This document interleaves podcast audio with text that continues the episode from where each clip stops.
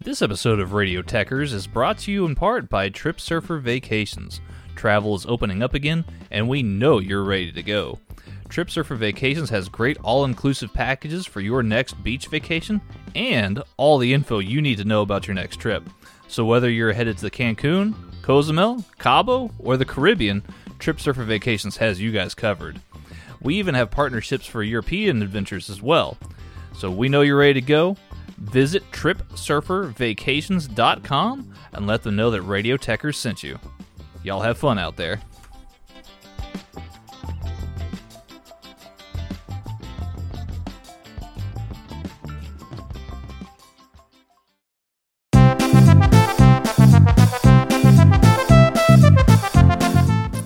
Hello and welcome. Um, no, I'm going to do that again. My voice went all squeaky. hello! Why, hello! It's Hello. Paul Bearer here, hosting Chain Wrestling. Hello and welcome to our special bonus episode.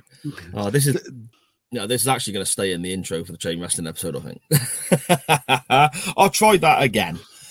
Hello. So there we go. That sounds a bit more manly, doesn't it? Eh? That's a bit. I don't like the way you have to redo it a third time now just because you're praising yourself for how good your second one landed. Mate, that was a good hello. I deserve praise for my second hello. it was a jolly good hello. Fucking hell. Okay.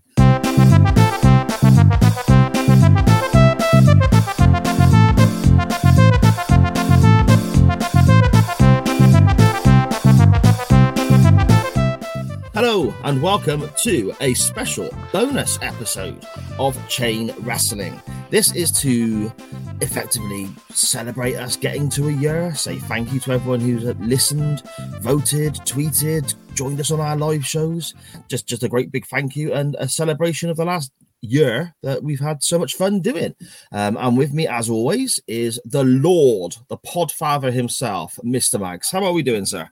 Kablam, doing great. Um, uh, wow, how quick this year seems to have gone. It, it, it only feels like yesterday that you pitched this idea uh, of of kind of how linking uh, wrestling matches uh, over over various podcasts and. Yeah, uh, from humble beginnings, uh, uh, recording. It's took a life of, of its own on. It really, really has. I mean, we took the step about halfway through the year into um, going live with it. I mean, we were both massively, massively nervous over that. And you know what? We, we shouldn't have been because you guys have, have taken us to your hearts and really kind of bulled us up. We, we're so we're so proud of what the the the CWF has become. Uh, you guys make the show amazing every single week, uh, and we, we're just so happy to get through the first year and go on to bigger and better things uh, in the years to come. Yep, 100% Magsy, 100%. And it is funny you mentioned the sort of pitch for the show, I guess, because we were talking just before we pressed record, and then I completely botched saying hello. a few times. Hello, Hello, hello, hello. I've got to include that bit now, otherwise that's going to have no context. yeah, obviously, I was only doing the one podcast at the time, and you had like 97 as normal. And I I thought, well, I want to do this, but I'm only going to do this with Mags. So one of the selling points I had was, Magsy, look, it'll fit in to how busy you are because I can't see. We're talking about one match and then deciding which way we're going to vote at the end. I can't see it being more than half an hour a week. Mhm. I didn't quite work out that way, did it? yeah, I mean, the the first few audio ones were were pretty kind of um uh concise. We kept usually within about an hour or so, but this this grew and uh it quickly became. I mean, as you said, I, I'm involved in so many podcasts. This quickly became one of the most important ones in my in my kind of uh calendar. I, I, I absolutely love every time we get to Monday and we know we're recording. It I, it gives me even if I've had a shit week or a, crap uh, crap couple of days, this gives me a buzz because it's it's so much fun uh, speaking with you, talking about the crap wrestling or the amazing wrestling that we get to watch, and, Like and chatting. Yeah, well, exactly. Uh, but but getting to chat with the group uh, on on on YouTube, it's just so much fun, and we're now regularly going almost two hours, sometimes Mm. over two hours. But it it feels as short as those half hour episodes because you just you're not clock watching you're just enjoying the Yeah. experience yeah so um i'm glad you pitched it to me and i'm um i'm i'm glad i was your your first and only choice for the show because i Yeah, don't well, yeah, that think was it. yeah, I don't. I, I would have been devastated if you if I'd have turned this down and you'd have pitched it to somebody else, and I had wouldn't have had this experience, and I wouldn't have got as close uh, as a friendship as I have with you. And I think it's uh we, we we've really benefited from it. Yeah, hundred percent, mate. Hundred percent.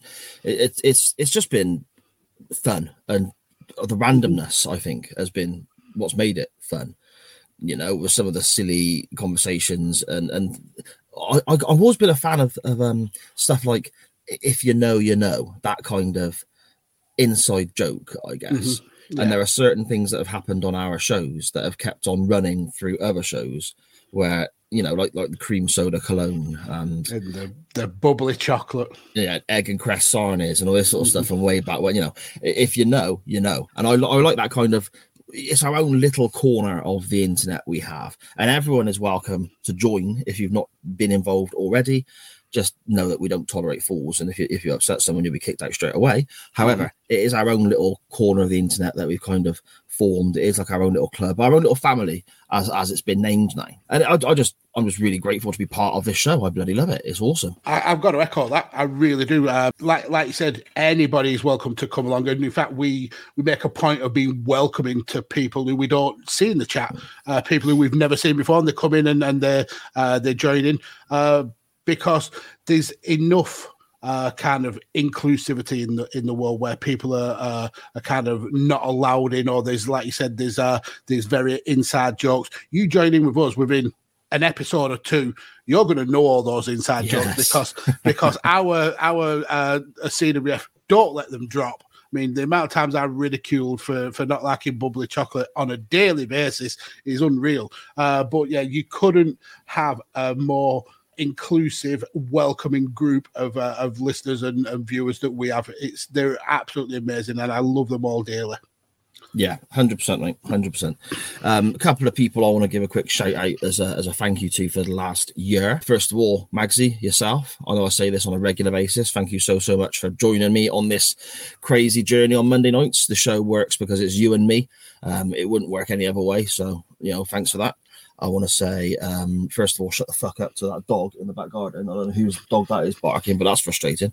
But I also want to say thank you to my wife, Sharon, who everyone from the Chain Wrestling family, the CWF, will, will know by now from Twitter and the live chats.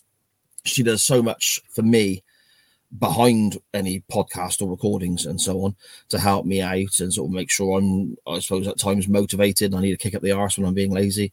And also, people like Matt Willis, who have been a mod in our chat sometimes, uh, people like Scottish Danny, people like um, Dan Griffin, UTT, all these guys, all, all, these guys who are there on a regular basis who make the show what it is. It and the support we get from these guys and girls is absolutely awesome. What we thought we would do, just as a little sort of bonus, I suppose, which is the whole point of today's podcast, is put together a little bit of a clip show, I guess is the term. Is it, Mags? A best of, a clip show? I don't. I think best of sounds a bit pretentious, doesn't it? But, you know. The least worst of.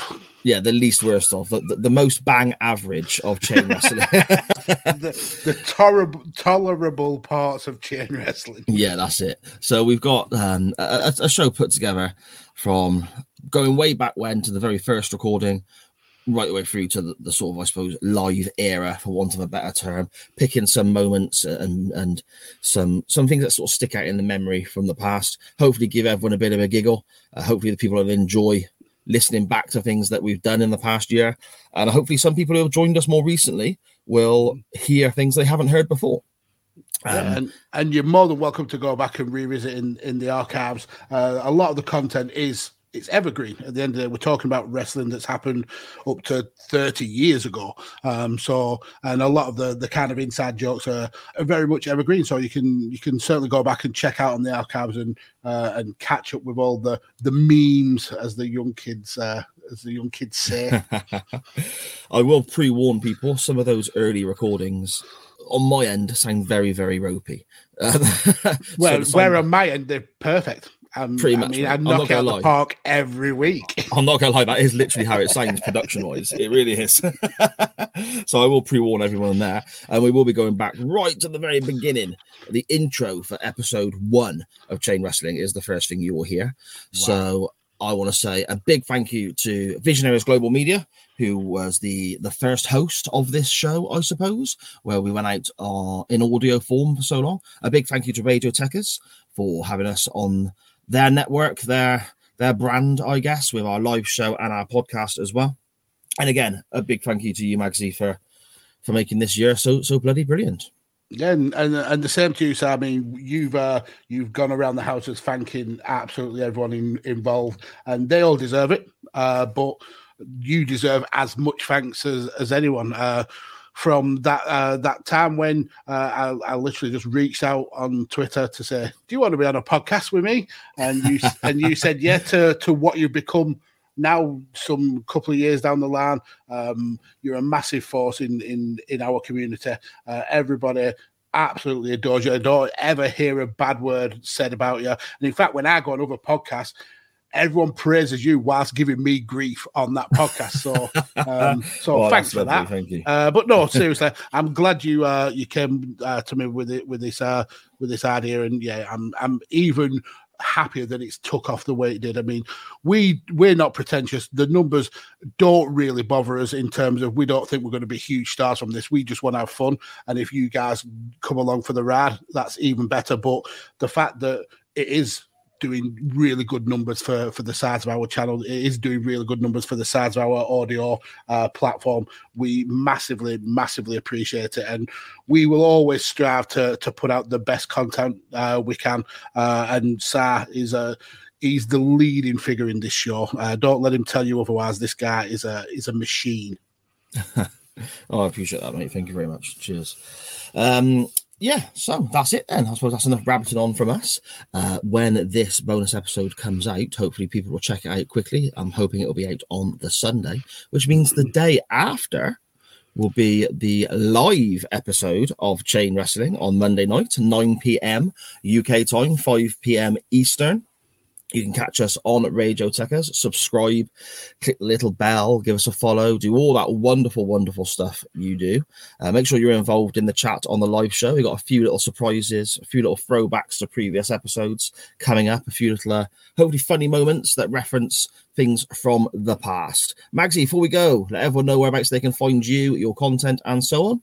Yes, sir. You can find me on the Twitters at Podfather Mags, uh, where there is always links to the the plethora of content that I'm involved in, uh, whether that be here on Techers, whether that is on Visionaries Global Media, or whether that is uh, with the great team over at, at Chairshot. So uh, come and give me a follow, get involved. Uh, I'm always up for a, a, chat about anything with anyone. So um, yeah, come and uh, give me a follow. Yep, definitely, definitely.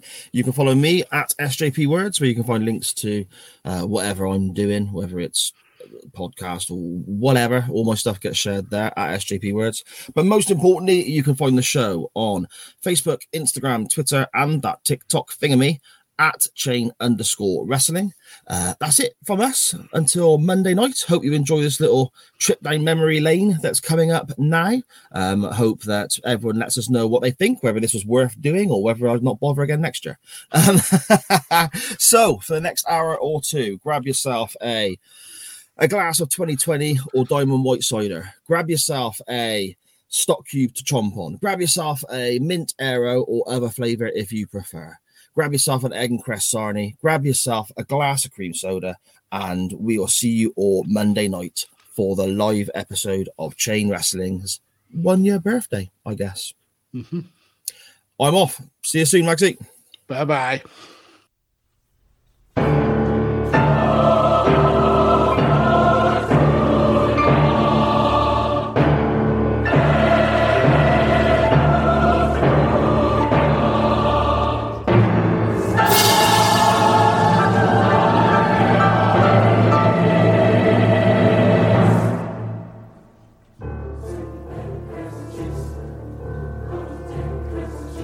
For as long as man can remember, the idea of two podcasting superpowers joining forces has been the ultimate dream in entertainment.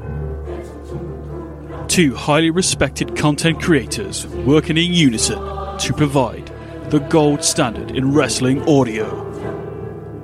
A pair of intelligent and insightful people discussing high quality topics and educating the audience through the superior opinions they hold. In reality, that won't happen for this show. All of those people are far too busy. So I guess we are stuck with Cy and Mags, a pair of right plonkers, talking daft nonsense.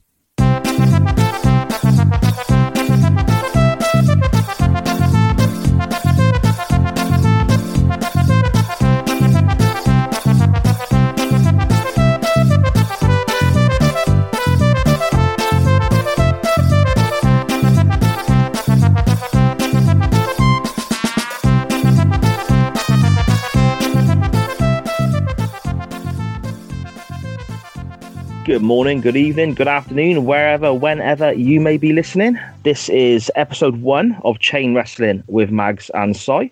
I am Cy, and with me, um, the Big Poppa Pump to my dog-faced gremlin is the podfather himself, Mags. How you doing, mate? Wow, what an intro. The Big Poppa Pump. We're going to play a little game, Mags. Oh, wow. We're going to play a little game, and this is um, a, a little bit of context for everyone out there, I suppose, listening. Mags isn't aware of this. This is something that Oh, I just certainly not. put together um, just for a little bit of fun, I think. And it shows the high level of professionalism, um, the high level of research that goes into chain wrestling every week. Um, I, I thought of this around 25 minutes ago. And, and I thought it could be good for a giggle. We're going to play a little game, Mags, called Title or Toasty. Right? um, imagine some dramatic quiz music coming in there. Because if I remember, if I remember, I'm going to add some. All right? If I don't, If I don't remember, I'm going to add some. Or you'll hear that bit where he didn't remember.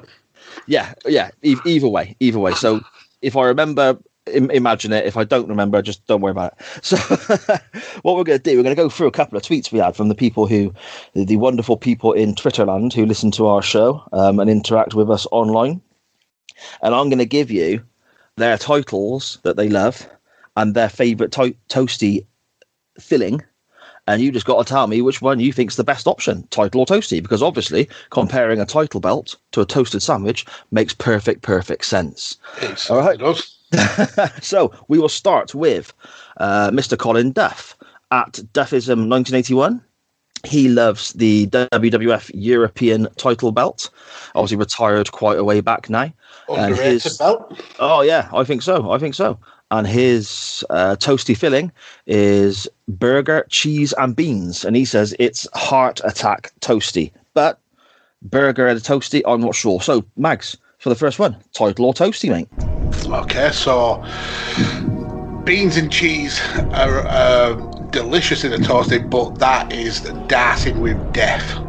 Because the minute you bite it, and if the toast is not sealed right, or if it's still that piping inside, you are you are going to the hospital with third degree burns. Um, burger, mm, interesting. Is it a raw burger and he's hoping the toasty machine cooks the burger, or is it pre-cooking the burger and putting it in? There's, I think, there's too many variables in there for me to to uh, be happy. Uh, uh, is toasty choice, but I do believe the the European title is one of the more underrated titles uh, that WWF has, has certainly had. So. Being a European, I'm going to go with that. I think his uh, his belt choice is better than his toasty choice. Fair enough. Fair enough. Um, our good friend Matt Willis at the Matt Attack UK. Right, toasty choice because he picked the fucking oval intercontinental title, didn't he? I bet He picked did. that. His title. It's his title was title. the Oval IC title. Attitude Belt. Yeah. Um, yeah, his toasty choice is cheese and red onion. Oh no, I So- don't like onion as well. Jesus Christ. You're Uh, kind of stumped, mate. You stumped, didn't you? See, right, I no, knew. I'm, I knew this game would be interesting. I'm gonna go for the toaster, but what I'm gonna Okay. do is I'm gonna open it up and I'm gonna scrape the filling out and just have the the warm bread because I'm not Just picking that literally having soggy bread with a bit of cheese. The hint of cheese, like a, it's been in the same room as some cheese. okay. Uh, Philip Goad at Goad Philip. He says the WCW US title, or, and this is an odd one for me, peanut butter and honey. Oh, again. I mean, that's a nice sounding combination, but molten peanut butter. I think if you spilt that, it's burning it all through your through your t-shirt and potentially through your chest. Um, hmm. I mean, uh, there's a lot of love as well for that for that WCW US title, but it's not one that I've really got a massive uh, affinity for. So I'm going to risk it and go for for the the the toaster. I would try that. I think. See, I think that sounds very, very strange.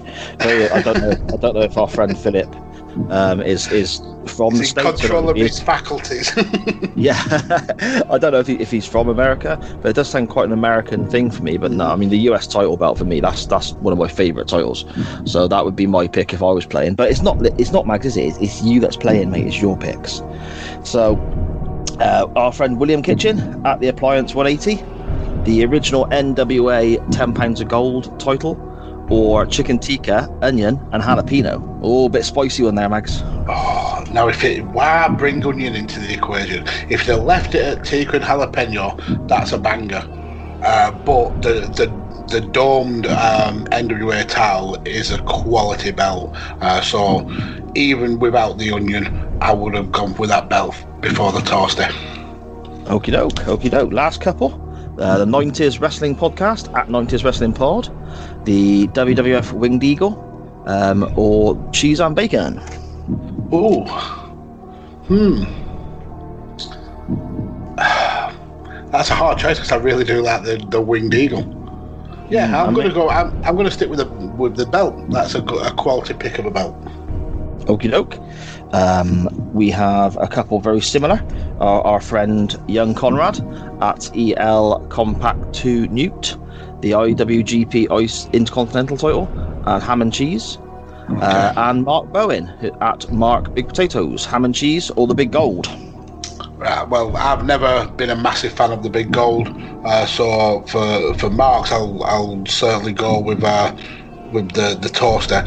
Uh, Conrad's is a different kettle of fish because I do like the the IWGP Intercontinental title, but the one that they've got now is a is a, a Pakistani replica because uh, Naito destroyed the original and they they didn't have the the rights to get uh, a genuine. Uh, uh, replacement made because they were in a dispute with the, the, the owner of the design. Um, so yeah, um, I'm gonna have to go with the Torty on that because it's a it's rocking around with a replica belt. Mate, how can you not like the Big Gold? That's my favourite. I love it. Well, you, you're allowed to be wrong, Simon. okay. uh, last one then. Well, one of the last two, I suppose. Uh, my daughter Liv decided she wanted to play. Um, Okay. She hasn't got a Twitter at the moment, so it is literally Liv, who is at my, my house, I guess. Um, the NWA British Commonwealth title she picked online from a picture, and then I couldn't identify what it was, so I had to ask, and thankfully you and UTT Rob let me know what title that was. Uh, cheese, chorizo, pineapple, and beans. Oh, that's uh, I mean beans, beans in there, Yeah, beans in there, mate. and and warm pineapple. I mean, I don't mind pineapple on a pizza per se, but I think it.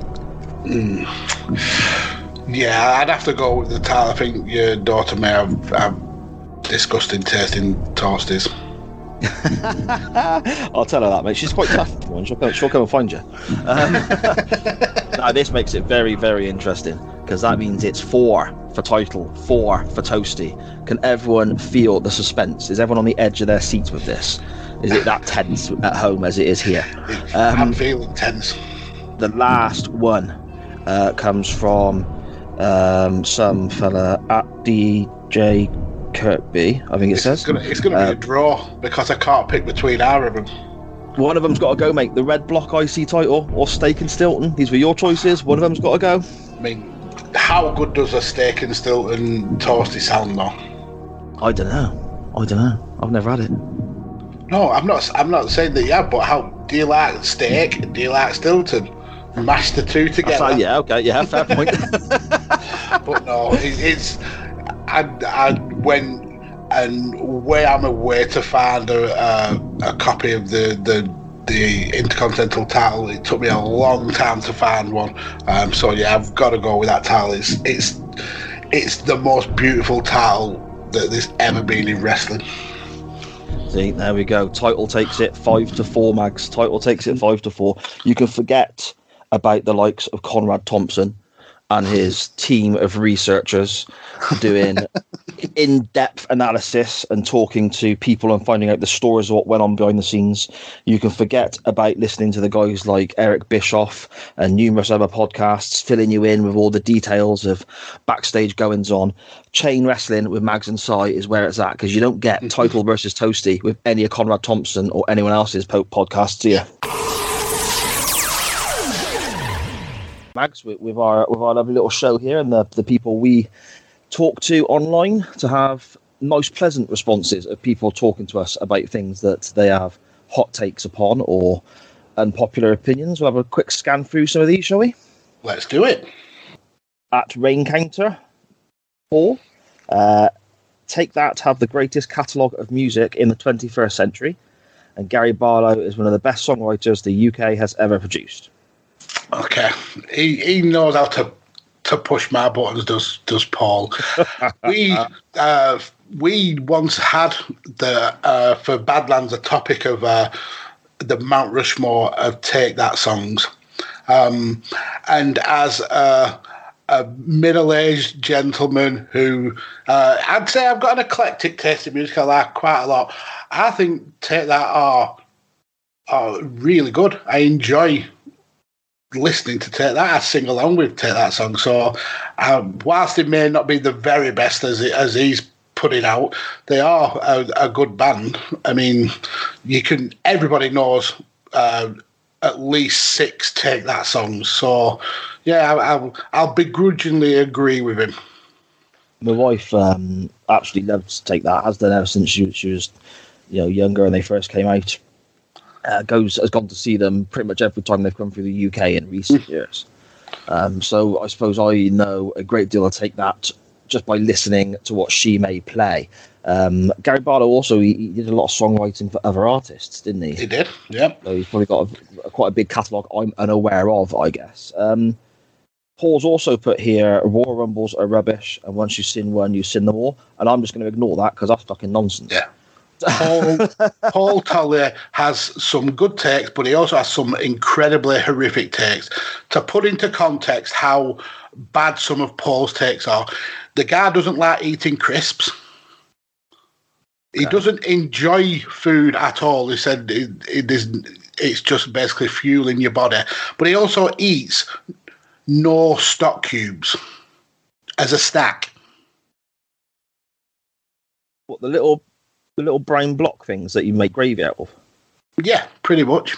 He'll he'll use half of the block for his uh, his gravy, and the the rest, which is essentially flavouring and salt, he'll chew it and he'll just like eat it down. Yeah. So I don't put much uh, much sway on Paul's takes. That's a horrific take. He's a, he's he's a, he's Welsh as well. Let's not forget that. So Hey, careful, mate. Careful. careful. I, have got a, a, very small percentage of Welsh, apparently Welsh blood in me. Um, I mean, I not all not all Welsh people are bad. No, I, just Paul. Like, just Paul. Like my, my, big toe is Welsh. It's, it's all that equivalent, I, I, think, as far as I know. But yes, it's. I mean, to be honest, I can I can kind of get on with that eating a little bit of stock You, I imagine that'd be quite nice. But I, I like more stuff like stuff like that as well. Oh, eat yeah, but eating the make gravy with it. I, I get drinking the the the gravy is kind of like bother, but chewing a block of salt, like chicken flavored salt. No, Ugh, I mean, try it. Try it. In fact, that's your homework for next week. Chew half of a block of Oxo stock cube and just come back and see if you agree with Paul. Yeah, no worries. That's what I'll, I'll, I'll, uh, a stock cube picnic, mate. I'll go sit out in my back garden because we can't go anywhere else. A little, a little brown cube, and uh, maybe maybe I'll, maybe I'll video it and put it up on Twitter as well. so it's got not much else going on in the world. So.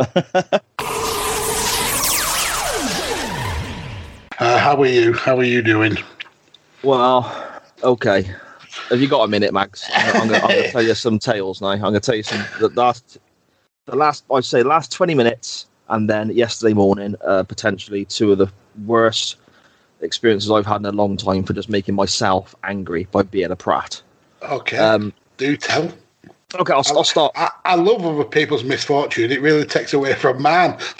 mate. Honestly, if I, I'll tell you now about my mor- my my Sunday morning. As as we're recording this, obviously it, it, it's Monday, so I'll tell you now about my Sunday morning.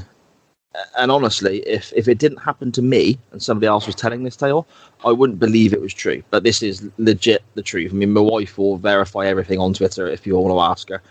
Um, she'll take, in fact, she'll probably take great pleasure in laughing along with people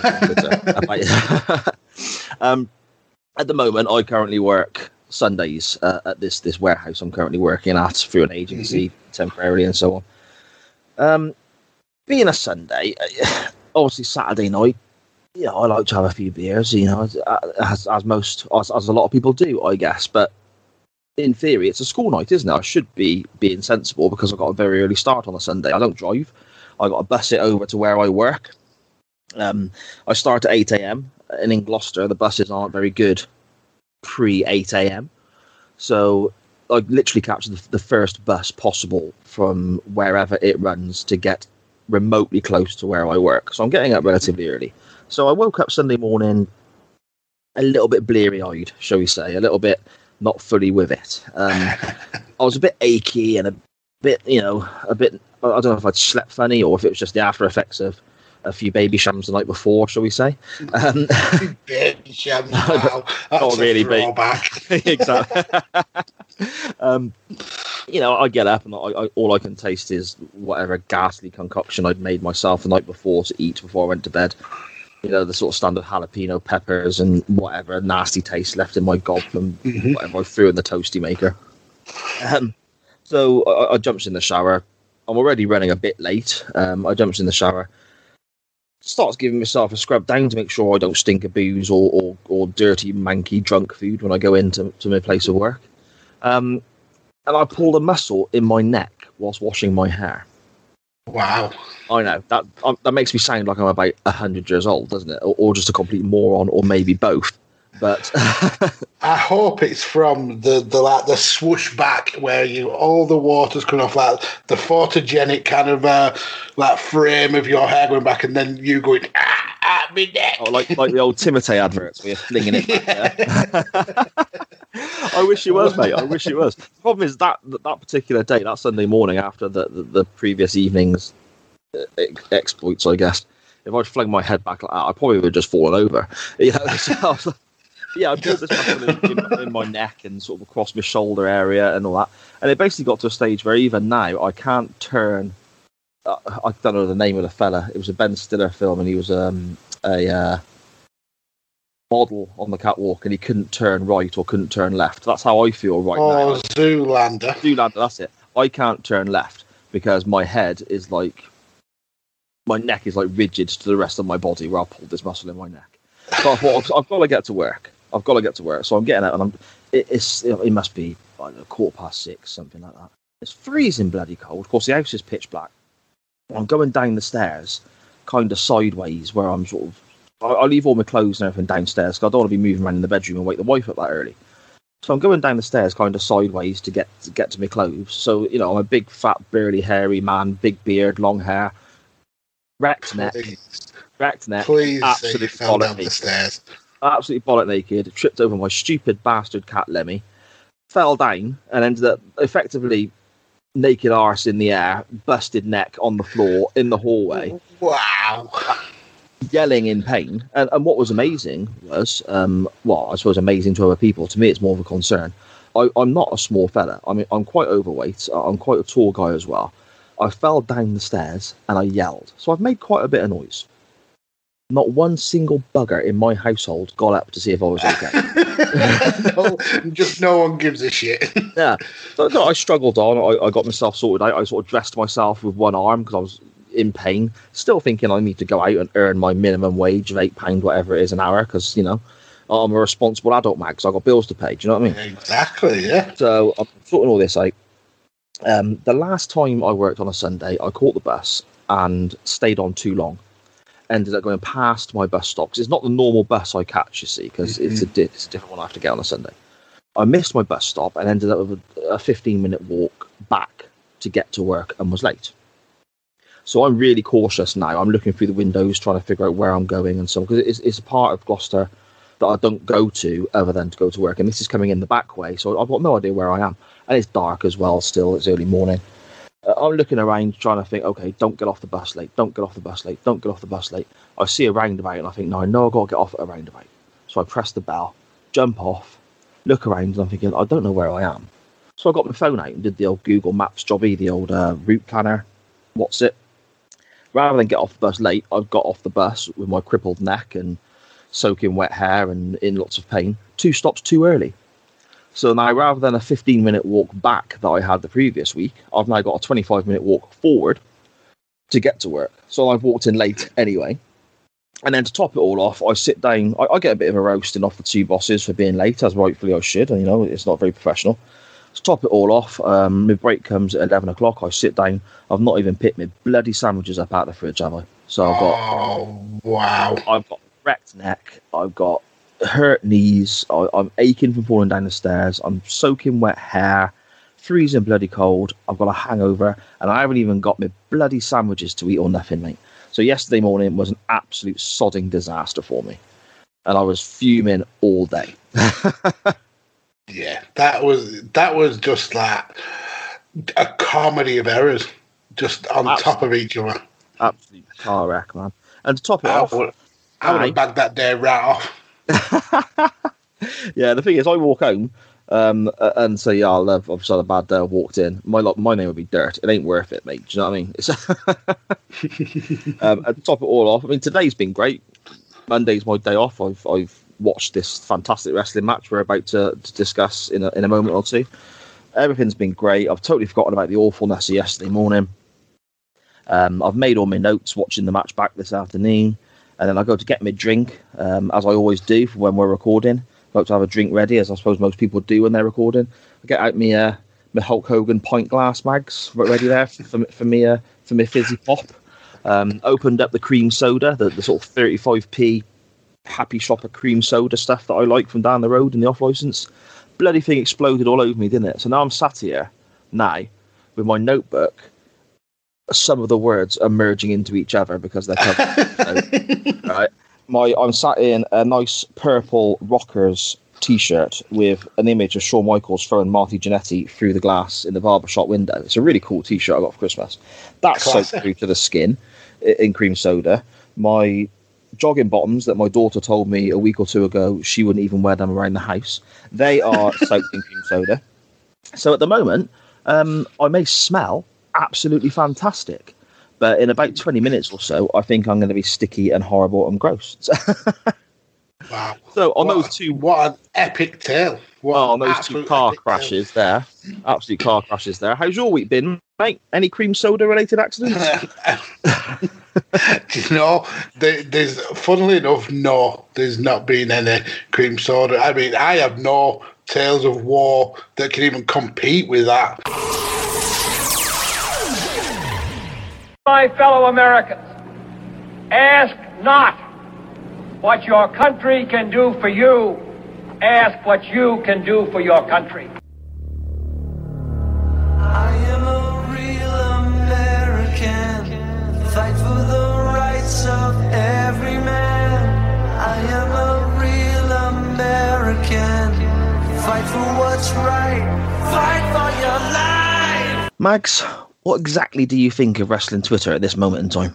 I wish they were all maimed.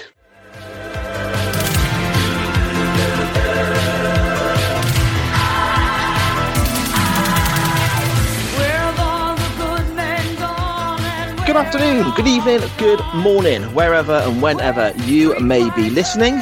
This is Chain Wrestling with Mags and Sai, and the day is finally here.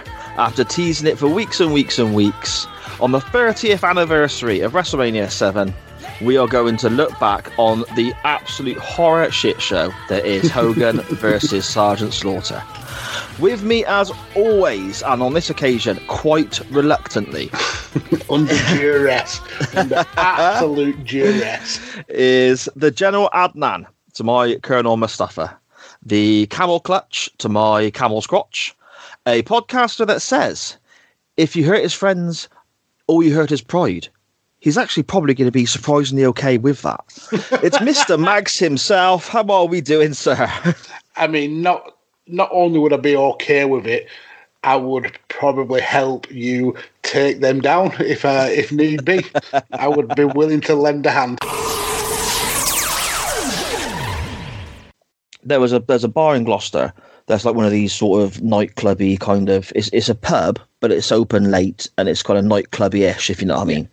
Um, next to it used to be a little dingy shithole, sawdust spit on the floor kind of place um, that people would just bypass to go to the, the one next door with the music and so on. Me and my mates started nipping in there for a couple of games of pool because it was always dead and and they they'd sell bottles of Becks fairly cheap. This one day we went in there, and we went in there very early because we wanted to watch the football before going out that night. And they were selling bottles of Becks for like I, I can't remember, but it was it was pence. It was like forty p or fifty p a bottle or something like I'd that. have stayed in there all night. I, well, well, this is the thing. Um, don't get me wrong, this is the late nineties, so things were cheaper anyway. But this is really, really cheap. So me and the lads were like, "Well, okay." So we bought a few, drank them, and then we went back up and get some more, and they said it's the same price. So m- my one buddy Dave, he asked, "Okay, uh, is this like an offer tonight or something?" They're like, "No, we've just got loads of stock here that we want to get shot off. That's why it's so cheap." So we did what you said, Max, and just stayed there all night.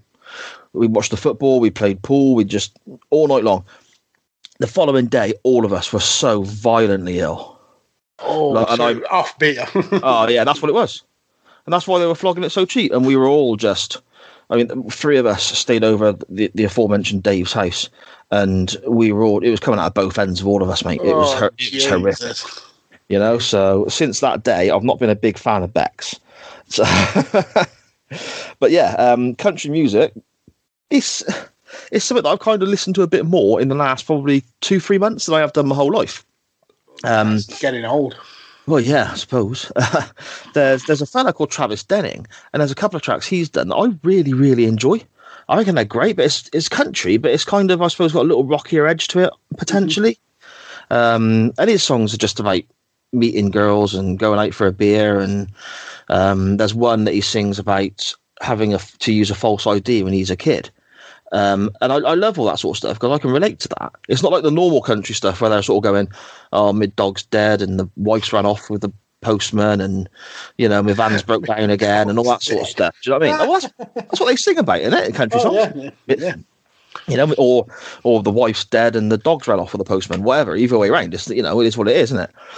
So country music, I think I I on the whole agree with him. You know, well, we have to round it up, I guess. Well, well, even though we'll just round it down to make it, you know, five five dates a day. Can you imagine the chafing, man? Can you imagine how sore it must be? I mean, even if half of those got to got to fourth base, uh, it'd be a costume of a man. It'd be just emptied out, wouldn't it? Yeah. What's what's fourth base? Well, I don't get this, like, because I know, like, you know, I'm 40 years of age now. I, I hear this on films and pro. All that. What are the bases then? What is first base, second base? What what is I that? mean, you're you're asking the wrong person. I mean, I can make a uh, an educated guess. I would assume um, first base is a bit of kissing and cuddling. Second base probably a bit of titty action. um, third base maybe fingers and thumbs, and then fourth base home run. I would assume. Yeah, okay. I suppose that does make sense. I'm not gonna lie. That was, I mean, was quite, I may that have was got quite that an totally wrong. 30 seconds, but.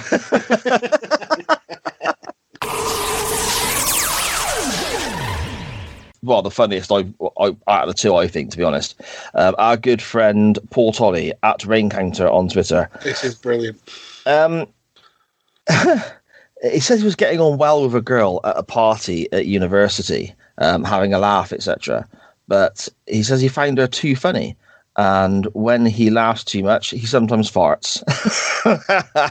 Thus, he quite literally blew it. He says here, this earned him the chant: "He farts when he laughs. He farts when he laughs."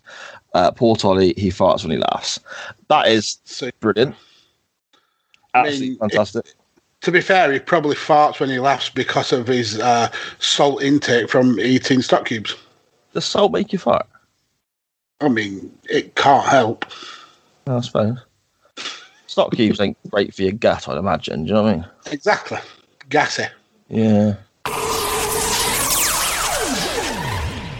Just mental. I mean, one time, speaking of Bombay Bad Boys and stuff, when my brother in law lived at my parents' and I was still there, we stitched my kid brother up once by putting like four or five of the sausage, that sauce, into some water, stirring it up, and saying he wanted to have some money or have a lift somewhere or something. And we said we wouldn't unless he necked that. And that, so we put like four or five sachets in like a little bit of hot water, stirred it up, and just got him to like neck this this red putrid liquid. And he would because he wanted a few quid and he wanted to lift somewhere or whatever it was anyway. And he had the whole red face, sweat pouring, but it was he was like it for like an hour after we'd eaten it. So we were starting to think, shit, what have we, what have we done here? You know, this is We've this is not yeah, this is bad news. And you got sort of that half an eye on the clock because you know my mum and dad are coming home soon. And me and my brother law were both sat there like, shit, I hope it calms down soon. We were like sort of chucking pint after pint after pint of milk down his throat and stuff, trying to get him to. but no, it didn't go well for him, mate. It didn't go well for him. I, I've been pretty lucky that I haven't had any uh, lunatic par- partners or um, anything like that. Um, I remember once me and the wife went out to celebrate. I want to say it was it was either her birthday or it was um, our anniversary, and we went to um, a local Indian restaurant and she uh, she ordered a, a curry, and you know, in, in a, uh, a fancy Indian restaurant, they come in like those little metal bowls. You, you get your curry in like a metal bowl, and then you you basically put the plate together yourself, put your rice on or whatever, and then you you pour your curry on yourself. Yep. Um, so she uh, orders this curry, and then uh, she's like she's like mixing it up with a fork, um, and realizes that the curry's like kind of tepid, almost like it's uh, like it's it's it, it's just aired rather than being being uh, like piping hot. So she uh, she brings the waiter over and says, um, "No, this is uh, this is is not hot. Can can we have it warmed up a little bit?" So anyway, he takes it away, uh, brings it back. Uh, you could see the steam coming off it, so you know that it's uh, it's been warmed through. So she goes through the same routine, gets the rice on the plate, gets the poppadoms ready, and stuff like that. Picks up this uh, this metal bowl to pour the curry over, uh, and the metal bowl is is so scalding hot that it actually burned a skin on a on her hands picking it up. No. Um, yeah, so uh, I, I, I'm, I want to say it around her anniversary. So for her, her anniversary present was essentially uh, getting uh, scarred from uh, a local Indian uh, restaurant, which was fun. I mean, w- we did get. Uh, we did get the, the meal for free and also uh, a voucher for a, a, a second meal. So win win. But she did also have third degree burns, which was also fun. Yeah, man. I mean, to be fair, you get your meal for free and you can go back and have another meal. It's almost worth touching the pan, isn't it? I mean, Do you know what I mean? I, I would. Um, I got with a young lady, I don't know how old I was. I think all these are similar sort of time frames 17, 18, 19, maybe. Maybe a bit before 17, 18, I guess. Um, I met a young lady and we've seen each other for a short period of time. Um, we were basically going to go see an Iron Maiden concert. Um, this is yeah, it's probably going back 20 odd years. Going to go see an Iron Maiden concert together. She was driving, so I, I don't drive. Um, so I had to get to her house and then we were going to have a bite to eat at the local pub, and then off we were going to go. So I went to hers, met her, walked down the pub. Um, we had some food there. Went back to uh, my belly was a bit off. You know, 'cause I, I'd been out with the lads the night before, but you know, it weren't a big session or anything like that. Um, but you know, when you, your gut's kind of bubbling a little bit, Yeah. you know, and it's a bit like, oh, oh, oh, you know. So I, I thought to myself, I can't sit in the car, basically farting away, stinking, because I've not long got with this this last, and I'm still trying to make a decent impression and so on. So Trying to get to second base. yeah, yeah. Um, but I also knew this is. I can't sit in the car for a couple of hours and nothing happens. So I, I need to sort of, uh, I suppose, you know, clear the airways. I guess is potentially the term. I need to make sure that I, I rectify this before we get in the car. Yeah, So- breathing room. Yeah, exactly. So I think, right, I'm gonna have to go and and and take a shit. There's no two ways around it. I don't want to do this in this girl's house. It's quite a posh place, etc. Uh, but I'm thinking uh, it's better this than even just a tiny little one squeaks out in the car, and it's that you know back of the throat makes her eyes water, and that kind of know, ruins the whole uh, the whole experience. Do you know what I mean? It doesn't matter how good I made now that night. That's what's going to stick in the memory. Let's be honest. So I go upstairs. Um, um, basically go to the bathroom, and I go. I I'm just going to, you know, use loo. I'll be, I'll be as quick as I can. Pop in there. I don't want to tell her what I'm doing, obviously. So I nip into this little bathroom. This, I- I'm thinking this is really small. This is a really tiny little bathroom. I'm thinking she must have an extra, like two or three bathrooms because her house was very big. Like I said, she was, she was quite a bit a, a posh lass, like. So I go into this tiny little bathroom, and it's literally just a toilet and a little sink. There's no shower or anything. So I'm thinking she must have a separate bathroom elsewhere. But fine, no worries. I'll shut the door, lock it up, and I, I'm I basically blast away and it is a blast. It is rusty water firing at me. Um, and it's echoing around this little room. It is making a noise, Max. It is, you know, the windows are rattling from the noise, and the smell is horrific. It's like, it's almost like I've been at a festival for four days. It was that kind of scenario, you know? And I'm thinking, oh, this is terrible. But at least I know she's downstairs. I'm upstairs at the other side of the, the, the house. I mean, it wasn't a mansion, don't get me wrong, but it was big enough to know that this is going to be okay. I can sort this out. I can crack a window, make sure nothing's left messy. She's going to be none the wiser. Okay. And I'm sat there and I'm blasting away. And just as I finish, I stand up and I can hear voices. And I'm thinking, who else is here? Because I thought it was just me and her in the house. I'm like, who's she talking to then? Perhaps she's on the phone. I don't know. And then, not the door that I came in from, but the other side of this tiny little room, I realise is another door. And that door swings open, and I'm still there with my trousers around my ankles and the toilet full of this putrid, stinky, rusty water, and realise it's basically an ensuite to her parents' bedroom. Oh wow! Her mum and dad are home. They were watching television or doing something in the whatever, and I've gone in the side door into the toilet, and they've got another door. It, almost like you could open both doors up and have a walk through past the toilet onto the landing. okay, so I've gone in, shut the door, stank this tiny little cubicle up, and made this awful, awful racket. There's no way they haven't heard me, right? And they've opened the door. Uh, I've not locked the other door because I didn't even realize it was there. So they basically opened this door, and I'm stood there with my trousers around my ankles, and the toilet just full of shit. And I'm just like, oh, hi. And she, the, the, the woman literally just looked at me, gagged a little bit, shut, shut the door. And I could hear him talking. And I, I don't know who that is. What's going on? So I basically sorted myself out quick, ran downstairs, said to the last, we need to go, I think. Um, Iron Maiden were fantastic that night. Um, I didn't see her. As if that's the main thing. well, yeah, I, I didn't see her again, though. But Hello, brother. This is NWA WCW enhancement talent Randy Hogan, baby. Being in the ring with the Road Warriors, Vader, Abdullah the Butcher, Midnight Express, and all them guys. Let me tell you, it was dang rough. But not as rough as listening to Cyan Mags on that chain wrestling show, brother. What you gonna do when this pair of fools, Cy Mags and Chain Wrestling, brother, runs wild on you?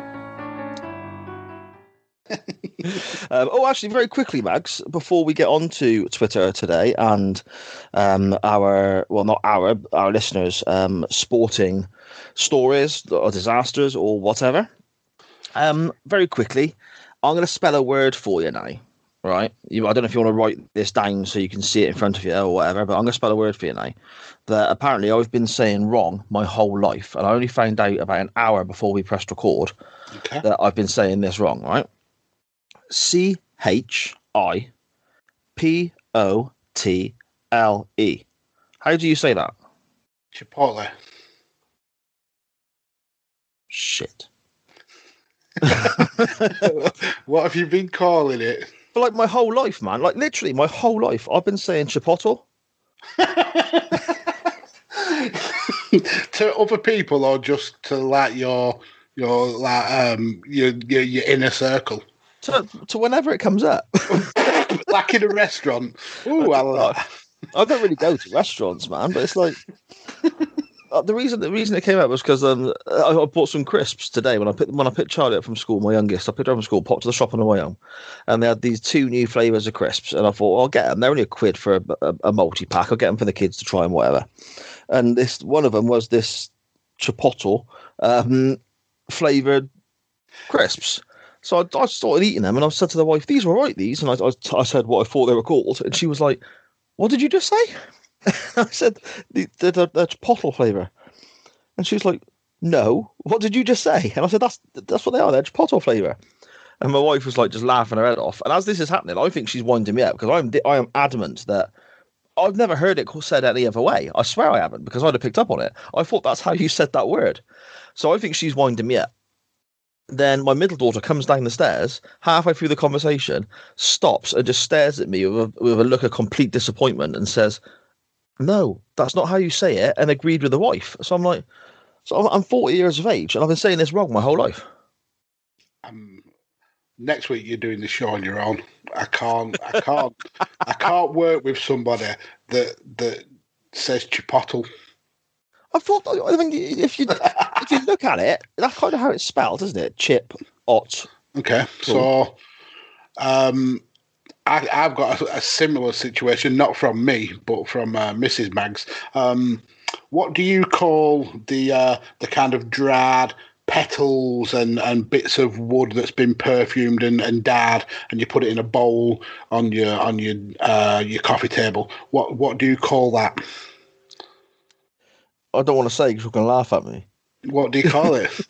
Well, it's, isn't it potpourri? It's supposed to be pronounced. yeah, potpourri. But I've always called it pot puree.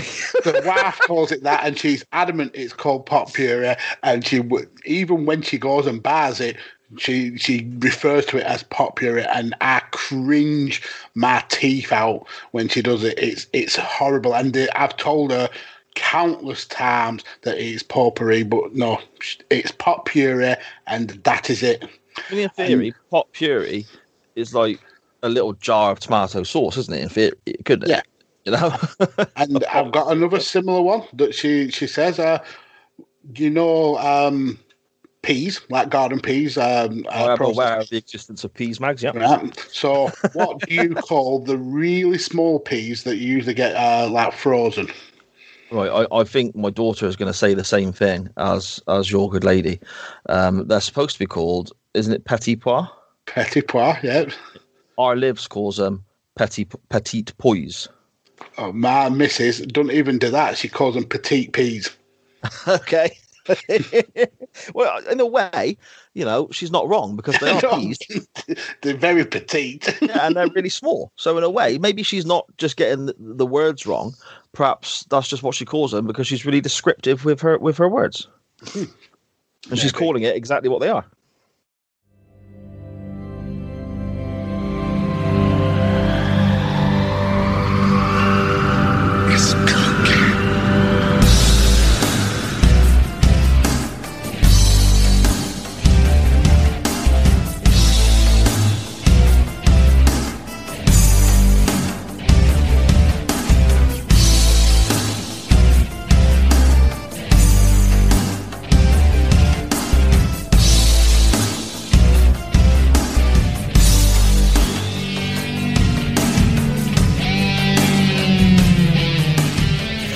Afternoon, good evening, good morning, wherever and whenever you may be listening, or now, actually, wherever you may be watching.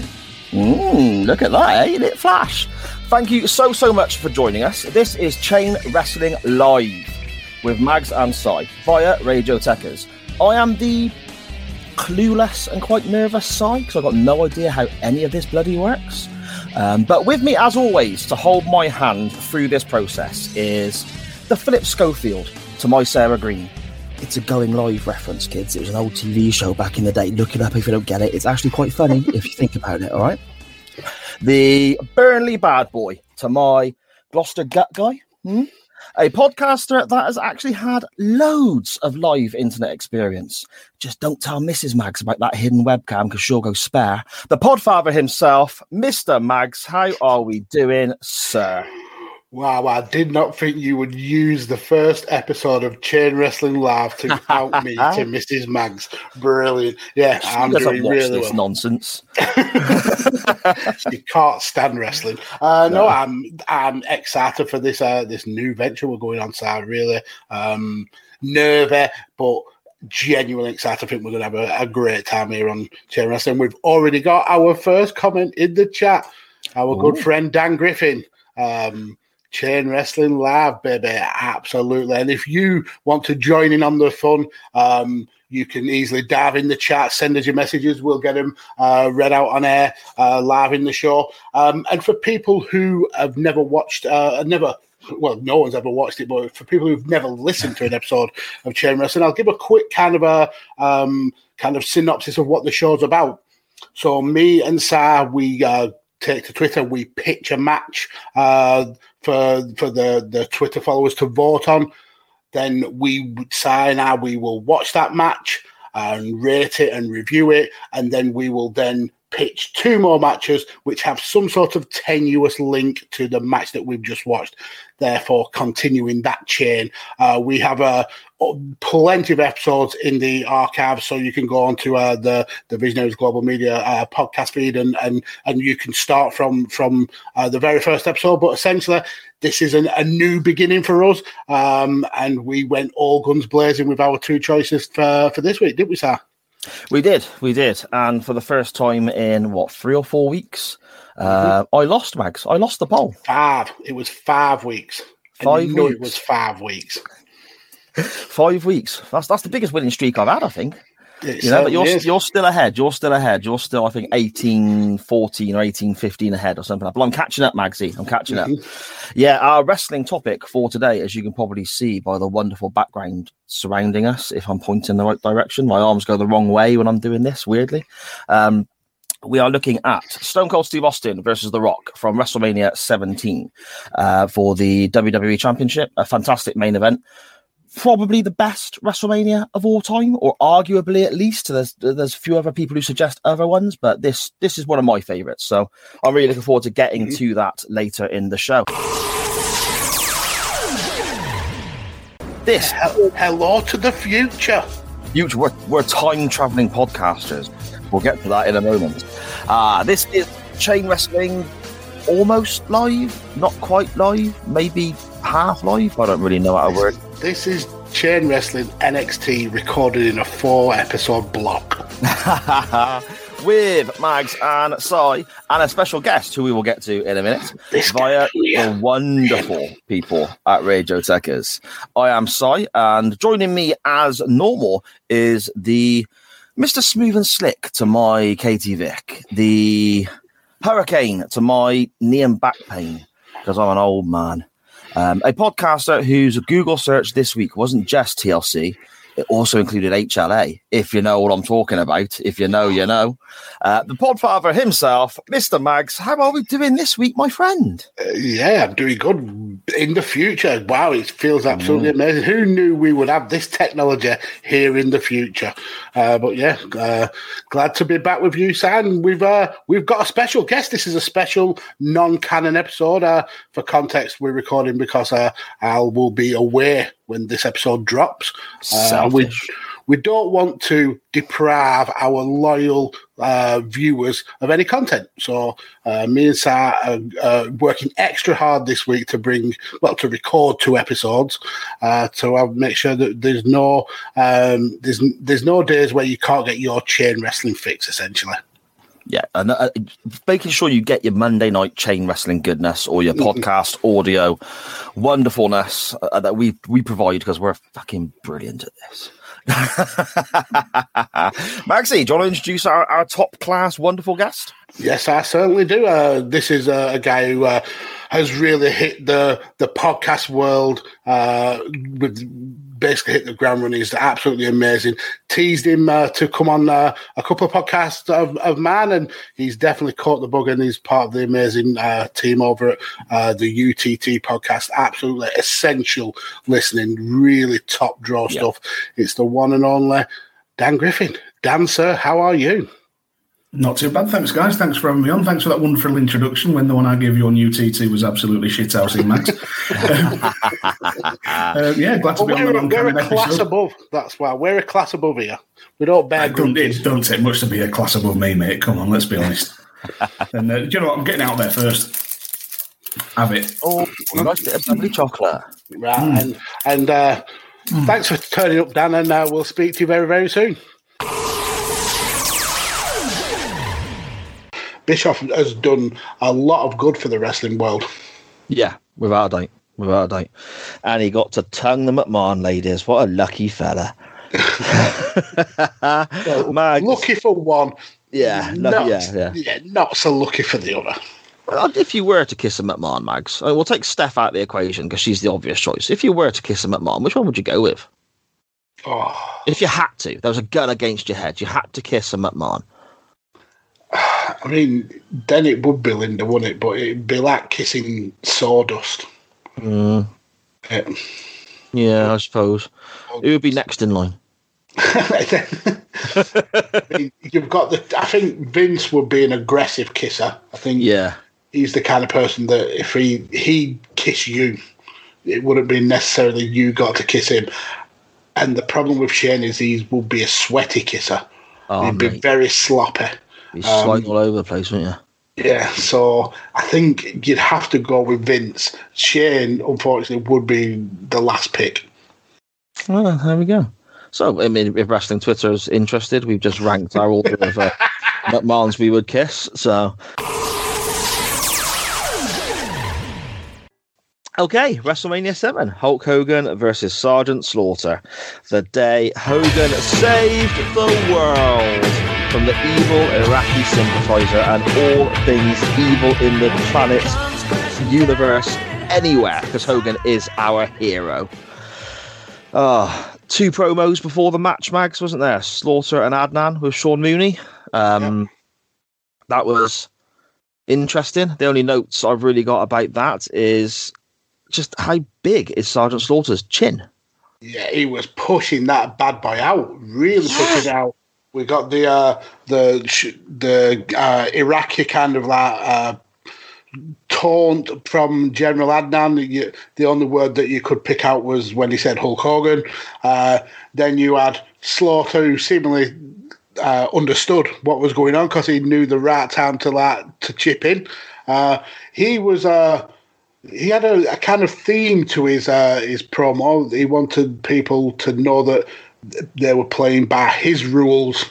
Everything was by his rules. Uh, called the Hogan fans puker maniacs. Called Hogan the the uh, the uh, immortal slam. Um, I thought it was a, an interesting promo. Poor Sean Mooney got all that sweat all over his face though.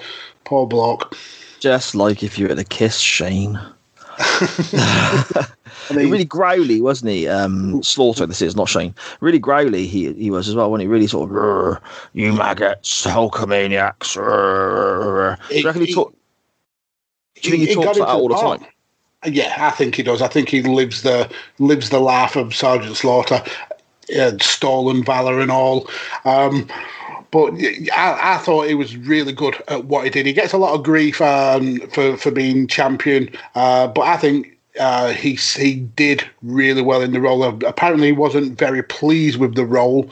Um, but he gave it his all, uh, and he made you believe that he he had turned his back on on the old stars and stripes. Uh, really, like I said, really gravelly voice. Um, I think that's one of the best things about uh, Sergeant Slaughter. His, his promo work is very, very uh, underappreciated.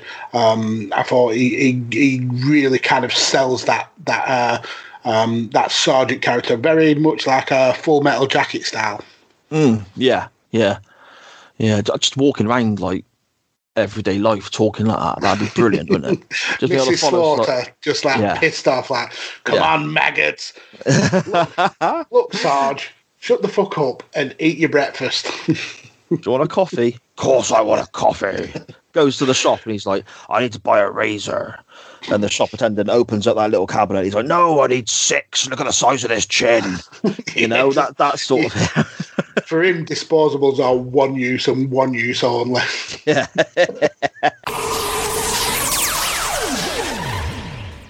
as as we get to the match, then we have some celebrities enter. Uh, three of them. I didn't really know who any of these people were. Um. Regis and Lee uh, are did, chat I, show I, people, aren't they? Uh, Regis uh, was, I think it was on like a, the American version of, of like the Breakfast Show.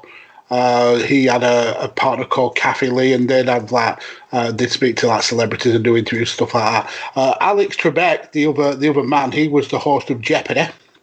Uh, okay. I don't think I've Um, ever seen Jeopardy. Wow, you you have lived a sheltered life, sir.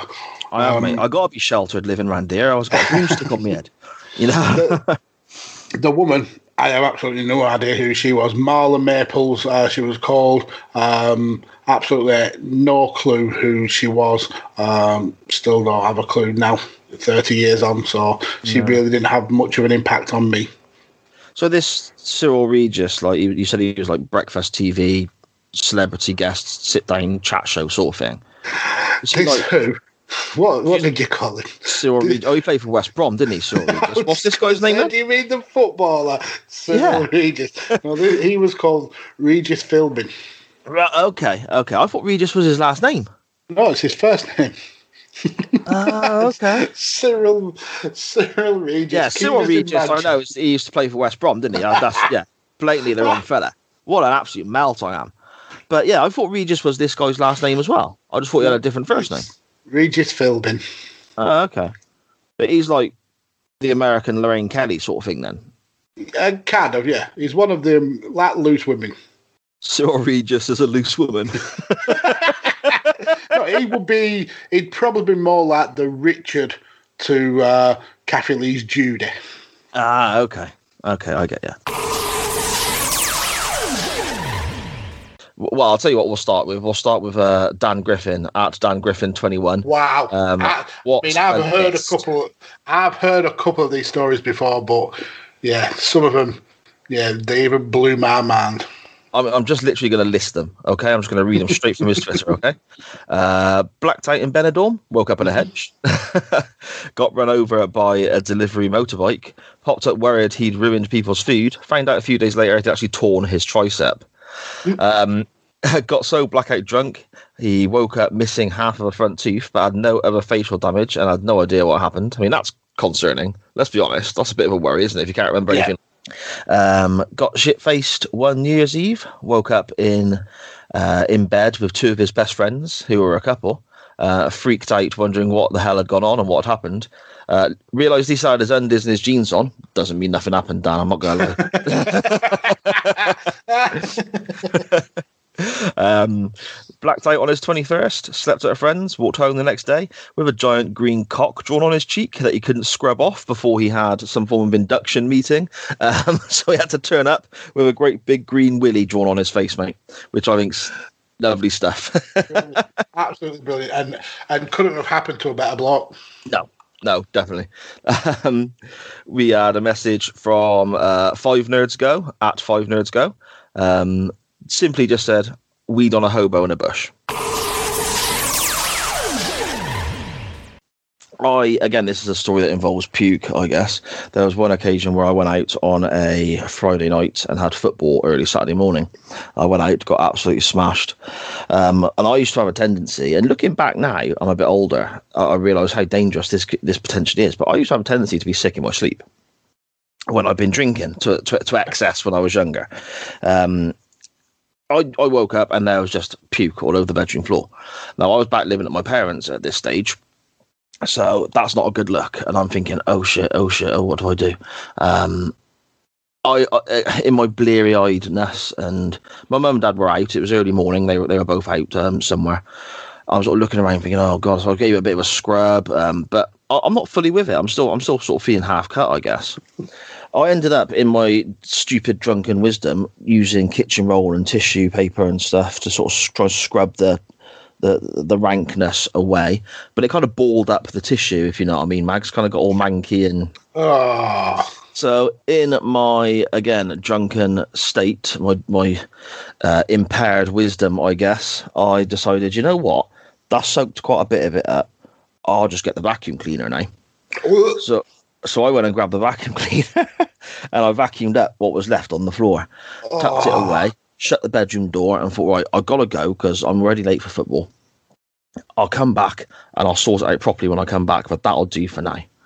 Um, went off, played football, came back, um, walking down the road after my lift had dropped me off at the top of the road, turned the corner to where um, my parents' house is sort of on, on the corner of this this one place.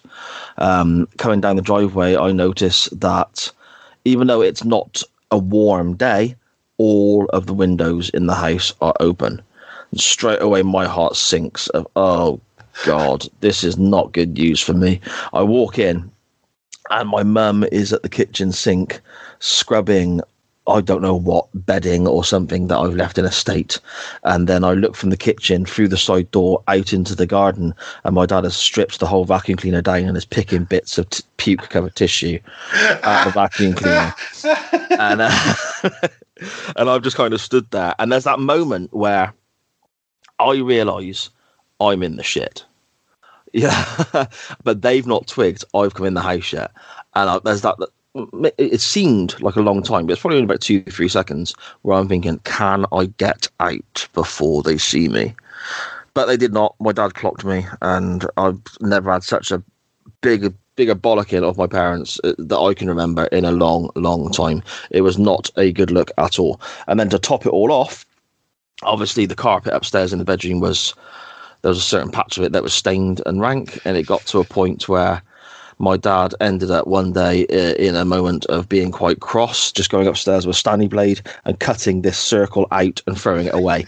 So for the next few days, week or something maybe, until my parents could recarpet the bedroom, there was just a big. Uh, it was carpeted apart from a patch where that my dad had just cut a hole in the carpet, and he was just sat there looking at me. that is brilliant. Yeah. But the best thing is you try to do the right thing. Uh, so you you at least deserve a little bit of praise because you could have just left it there and gone on your merry little way. But you did you did make the situation a million times worse. But at least you did try and, and intent sort the was right. situation. Danny, still in the chat, I see. Um, at Scottish Juggalo on Twitter. He asks, oh, Struth. He asks, he would love to hear both our takes regarding the Battle of Hastings from 1066. Did Eustace II, Count of Boulogne, Bologna, rush in? Would Shagger Dave Meltzer have rated it higher if it took place in Japan? Did the wrong guy go over? Questions, questions. Now, my, for, I, I, I do I do quite like a bit of history, but what I know, I know. What I don't know is um, is oblivious to me. Okay, now 1066 Battle of Hastings. That's old Harry and the arrow in the eye, isn't it? In the is it In the eye, Um, yeah. yeah. And, uh, is it? I have no clue. Yeah, Harold. Yes. Yeah. See, that's that's what I think of. And whenever somebody mentions 1066 and the Battle of Hastings, all I think about is, oh man, an arrow in your eye. I mean, it's going to hurt anywhere, isn't it? But that's what it goes in your it goes in your eye. That's that's that's sore. Now, would you prefer to be like Achilles then, where he got shot in the heel? No, see, I don't know. Uh, you've seen Pet Cemetery, Mags? Is it Pet Cemetery? Yeah, have you The- seen Pet Cemetery? The newest one, No, I think it's like the, the old one. the really old one. Yeah, I've seen Yeah. them both anyway. I think it is, isn't it? It might, might it might not even be Pet Cemetery. It might be a completely different film. But um, I think it's Pet Cemetery where they bury but they bury something in the graveyard, don't they? And it comes back alive, but it's like an evil version of itself. And they bury their baby, don't they? And it comes back all Yeah. a bit and stuff. Like yeah, that. it's, And, um, pretty similar story to the remake. Yeah. Yeah, the baby's under the cot, um, and he's got a scalpel, and he slices through the Achilles of like the mum or the dad when he comes to check on him. And oh, that ain't good, mate. That ain't good. I've seen I've seen something similar to that in uh, a film called Hostel, um, where they they actually focusing on the Achilles where he slices it, and then Yeah, that's the like this. Yeah, The, the guy tries to walk afterwards, and and if if it, apparently if you sl- actually slice the Achilles, it's the the the muscle is attached all the way up the leg, so like all your calf like basically implodes. So yeah, that that. Not a good thing. Uh, but getting back to Daddy's question, uh, which was absolutely nothing to do with Achilles, um, but to be honest, that's the chain wrestling way. Yeah, I, I think that the uh, Duke William of Normandy should have gone over Um, he should have reigned for at least 700 days before dropping the title to uh, Queen Victoria in a in um, uh, an intergender um, tag team match, I suppose. Yeah, fair enough, mate. Fair enough. what a load of nonsense. yeah, exactly. Thanks for that, Danny. I Yeah. appreciate it. Uh, uh, my uh, eldest daughter, Anya, she says, weird celebrity interactions. Have we had any? Okay, so um, not particularly uh, in terms of celebrity, but uh, there used to be like a local uh, news presenter here in the in in my area called Paul Crane, um, and we once went to like a, an award show. My daughter won an award and was given that the award by him. Uh, but yeah, apart from that, yeah, I haven't really met that many celebrities. Just not popular enough, I suppose. I've had, I suppose, I've met a few. Like, I don't know if you call them celebrities, celebrities, but I've met You'd a have few. waved at the Queen when she's gone past. yeah, she's that been at, actually. Um, have you heard of the band Dragon Force? Ah, yeah, through the fire and flames. That's it. Yeah, yeah. Um, I was at Download Festival one year, and I was stood having a whiz, and a bloke kind of went to walk past me, and I went, "Bloody hell, you're Herman Li, who's a guitarist in Dragon Force." And his exact response was, "I'm going for a piss, dude." And I was like, "Yeah, okay, I better leave you alone then, really, I suppose." And that was that. Um, Stuart Pearce at the Gloucester Guildhall. I can't remember who. I can't remember who. He likes his punk rock, doesn't he? He likes all his punk music. And um, Stuart Pearce, well, basically, this bloke at the end of the gig bumped into me and I spilt my pint. I got a bit narky, and my mate was like, No, that was. And I was like, I don't care. He's just knocked my pint over. And he's like, No, no, do you know who that was? And we looked down the end of the corridor. The Guildhall had like a quite a long corridor towards the end where the doorman was, and he was doing all this sort of stuff for the doorman. Got down the end, and uh, yeah, he was. My mate was right. It was it was Stuart Pearce. I think we're there to see stiff little fingers, maybe. Okay, cool. That sounds about right. I mean, but that the Stuart Pearce ones actually reminded me one, of one that actually I, I should have remembered. I was once on the committee of a working man's club, um, and uh, every year we'd have like a, a like a celebrity dinner where we'd we'd bring in like a um, basically a, a, a it, it was usually a footballer to come and like give a speech and uh, uh, have a bit of banter, and then we'd all like um, have a, a a, a, dinner and then get absolutely household. And yeah, this one year we got Lee Sharpe, uh, who told Oh, some okay. uh, really cool stories uh, about. Uh, uh, about his time at Manchester United and, and how uh, Gary Pallister was uh, was a, a big big drinker. Uh, yeah, so I ended up eating um, steak with uh, Lee Sharpe and then getting household. it's not bad at all, is it? Eh? Yeah, Did he not tell bad. you over and over and over again he wished he was as good as Ryan Giggs? he, he certainly didn't.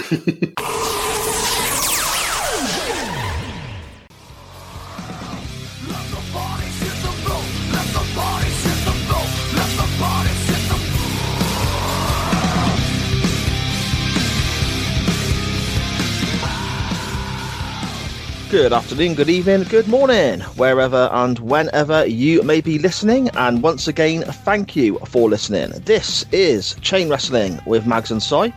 I am the slightly out of breath because I'm unfit and had to run up the stairs because I was running late, Sai. And with me, as always, he is the cruiserweight title to my light heavyweight title.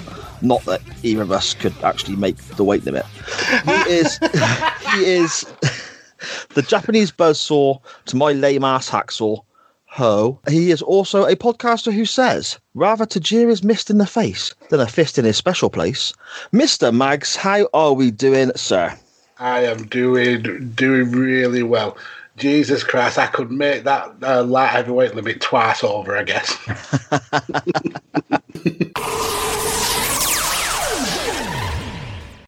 So yeah, I, I'm now sitting here, a few minutes gone past the normal recording time we have of seven o'clock, gasping for breath because I'm incredibly unfit.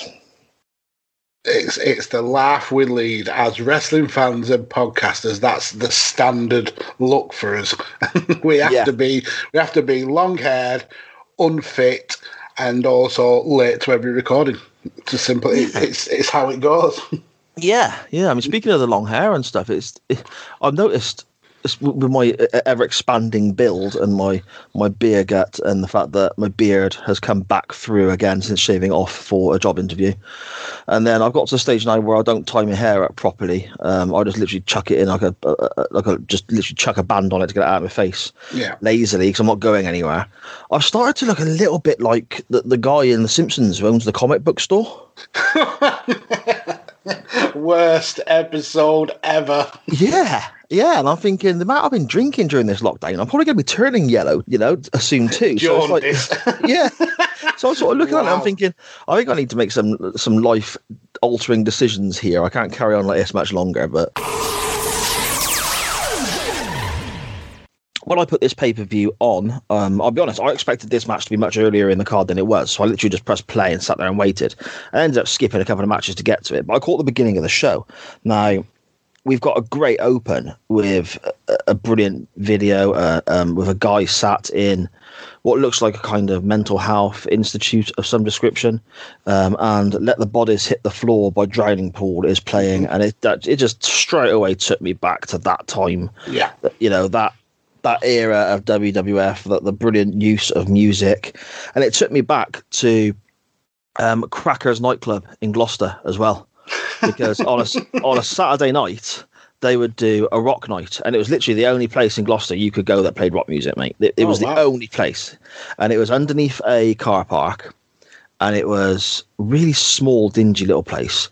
And you'd walk in, and I mean, it's, it's they they literally tore it down like last year. It's been empty for yonks, and they tore it down last year. And it's quite sad because you know I spent many many evenings in there, and uh, it was Saturday afternoons. You'd have strippers in there in the afternoon, and it was it was dog rough, man. It was terrible. And then in the evening, you'd have rock night on a Saturday, and you'd go in, and the floor's sticky, and the place stank, and you could buy um, you could buy cans over the over the bar, and they let you walk around. tho- those are the classiest joints. Yeah, and it was all it was like literally one room. You had like a little mini dance floor in the middle, and then like almost like a donut around the outside of it was where people could sit, or they had a couple of pool tables tucked away. And then you had, as it approached the toilets at the back, it would go up a little bit, so it was sort of like halfway up again, uh, and that's where you'd go and have a joint. Uh, and it was just it was just a fantastic place. So many great memories there. But the reason Drowning Pool takes me back there is because you could almost guess, or, or you, well, you could almost not not necessarily guess. You could estimate and, and probably get it right what time it was in the evening and night. I mean, this place stayed open till silly o'clock in the morning. You could almost guess what time it was by what record they were playing, because I swear to God, they only had one freaking rock playlist. So and just just press play on on the Spotify list and, and then just piss off. yeah, well, they were before Spotify, but yeah, similar sort of thing. Yeah, Yeah. You know, this is. Um, I mean, so I, if if Drowning Pool by sorry, if, if Let the body Hit the Floor by Drowning Pool was playing, you probably think, oh, okay, it's about one o'clock ish. I might go get a kebab now, without having to actually look at your watch. You know, it's that kind of. Yeah, I thought it was a really, really good match as well. And we start with a couple of moonsaults from Tajiri, don't we? One in the ring, just a standing moonsault, then one from the ropes to the outside. Absolutely, absolutely beautiful moonsaults. Um, you mentioned the uh, tarantula there. Does that hurt? I, I, I don't get it.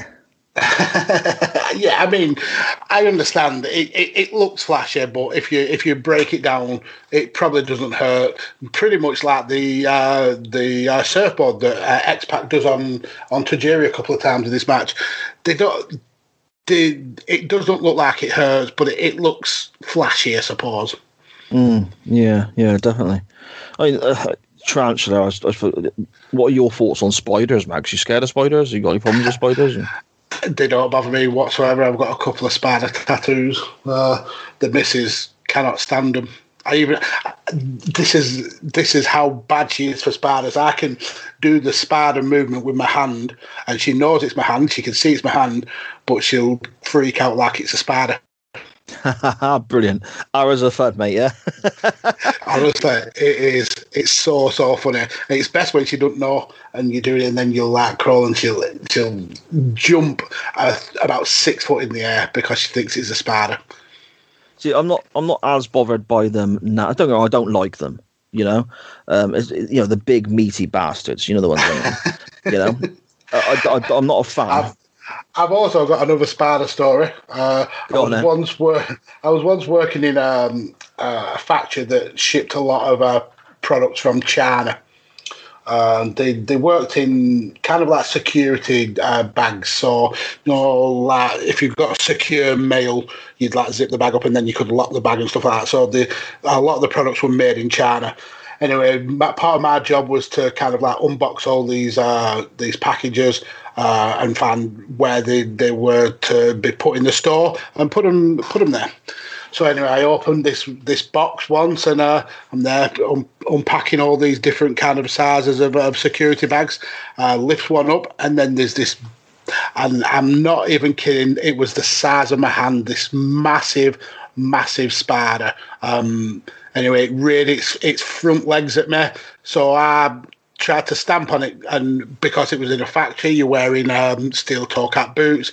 But here we go, uh, one big squash spider the spider took the the the, the boot from me and, and survived and then lunged at me. It was fucking ginormous, absolutely ginormous. Um, I've never, like I said, spiders don't bother me, but I've never been that terrified of a of an insect in my life. It was huge. Uh, we ended up uh, crushing it with a, I think it was with a fire extinguisher.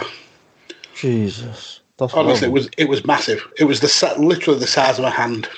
when you said that the spider took the boot from you, for some reason my thought, actually, my mind actually went Like to it, wearing a it took the boot. boot. Yeah, it took the boot off you. No, I tried Yeah. to stamp on the spider, uh, expecting And to it wear, like, no-sold it. It, it not only no sold it, it, it angered the spider. It pissed the spider off. It hulked up. Yeah, oh, yeah. it flipped me. Yeah, it, it, it weren't having it. It hulked up, started just doing going round you in circles, shaking its front arms. this this incredible monster spider, and then it picked. You know, you say it, it, it, it took the boot, it picked your leg, put you in the ankle lock. Yeah, it, it was the Hulk Hogan of spiders. yeah. I got a bit. I got a spider story, but it's it's it's traumatic for me as a kid looking back, mate. Um, I don't know if I've told the story before on the show. If I have, I apologise, but I can't remember. I can't see why it would have come up, to be honest. But um, like I said, I'm okay with spiders now purely because I- I'm a dad. I've got I've got you know several daughters. My wife's not a fan, so it kind of falls on me to be the, the person who gets rid of the spiders from the bedrooms and so on. So when you have to do it, or you're not getting any sleep because the girls are screaming, you, you kind of end up just having to do it, don't you? So I'm okay with it. You know, again, these big meaty ones I'm not a fan of, but I still go and deal with it. Um, when I was very little, uh, age wise, I don't know. I'd have to check with my parents, but um, I got up to go to the loo in the middle of, not in the middle of the night, but late for me because I was very young. It was evening time. Um, I had my, had my pajamas on and so on. Um, probably Street Hawk pajamas I had at that time. That's how, that's how young I was. man. So I had some Street Hawk pajamas. Uh, that's a Great throwback. Yeah. And I remember, you know, putting my bottoms down as you do, sitting down to uh, take my evening dump and um, finishing up, sorting myself out. I stood up, looked down. There's a fucking great spider in the crotch of my pajama bottoms. Oh Jesus, that's arachnophobia style. Like, uh, uh, again, in my head now, this thing was like the size of the Hulk Hogan spider that you're talking about. That's probably been exaggerated over time, you know? This thing was freaking huge. Of course, I'm screaming and jumping up and down. So all that happens is the spider goes down the trouser leg. And I'm I'm screaming, and of course, my mum and dad come running up the stairs, want to know what's going on. Strip the bloody jammer bottoms off me and get shot of the spider and whatnot. But that was it. Then I I was traumatized, mate. I'd get into bed and think there's spiders at the bottom of the bed, and I, I wouldn't put shoes on, and I was traumatized for like days and days and days. You know, so yeah, that's my wonderful spider in the pants story. And and now you need to book some therapy. I think I do, mate. I'm just bringing it up, talking to you about it now. I can feel emotions coming out that haven't happened, you know, for a long time. Stirring something inside me, you know. It's therapeutic. This show, do you know what I mean? It is. It certainly is. It is indeed. Um, anyway, back to some wrestling. We, yeah. So Tajiri does a tarantula. yeah. that does not end up in my pants or under your boot. We, Definitely not. So it is my honor and my privilege to present to you the very first inductee into the WWE Hall of Fame Class 2008. And more importantly, he's my friend. Woo! I love this business and I will never retire! As long as long as you keep on winning. The next time you lose a match, your career is over.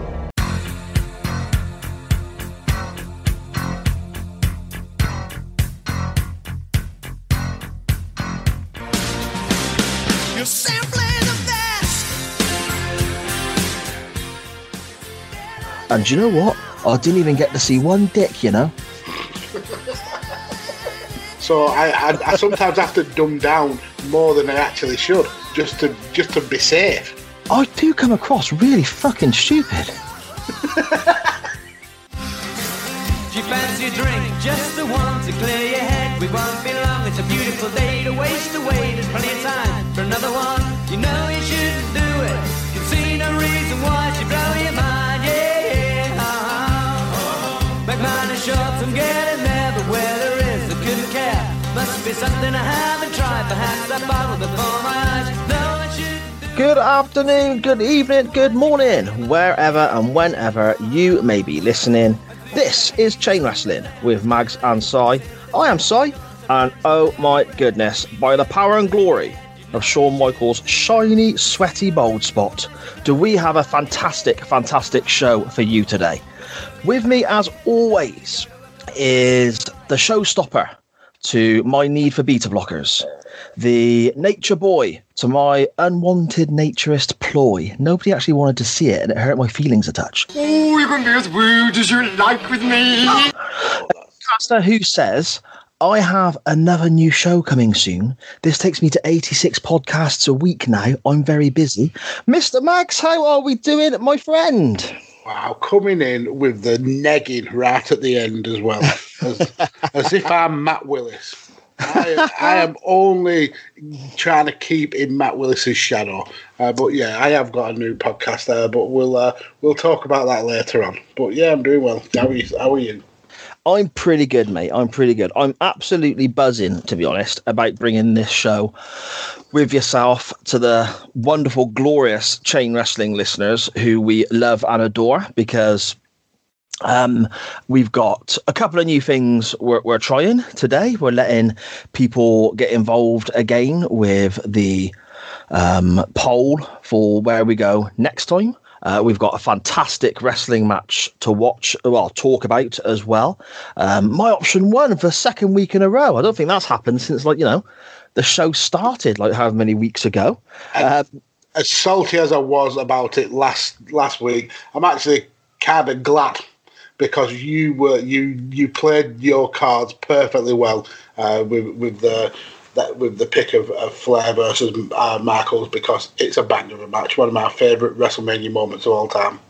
yeah, mine too, mine too. And that's that's why I'm just so excited about about getting to, to talk about it with you, Max, because I know how much you love this match. I adore this match, and watching it back again earlier today, um, just just really made me happy. I, I love it, so I can't wait to get to it. Um, we do have a couple of things we need to cover before we get there, though. Um, before we go uh, too far into the weeds away from last week, we had a topic last week of um, terrible dating stories and so on, didn't we? Disastrous dates, uh, bad first date memories, or anything like that. Um, we had a message to us on Twitter from a listener of the show, a, a good friend of the show. It came a little late for us to read out on last week's episode. It came actually after we'd uh, we'd already recorded, but it's not it's not a bad dating story. It's actually a great dating story. So I wanted to quickly read through it now before we get on to today's topics, um, simply because it just sort of balances out some of the horror shows that we were discussing, mainly my horror shows that we were discussing last week. Um, the tweet comes from Handy T1TF at Handy T1TF on Twitter.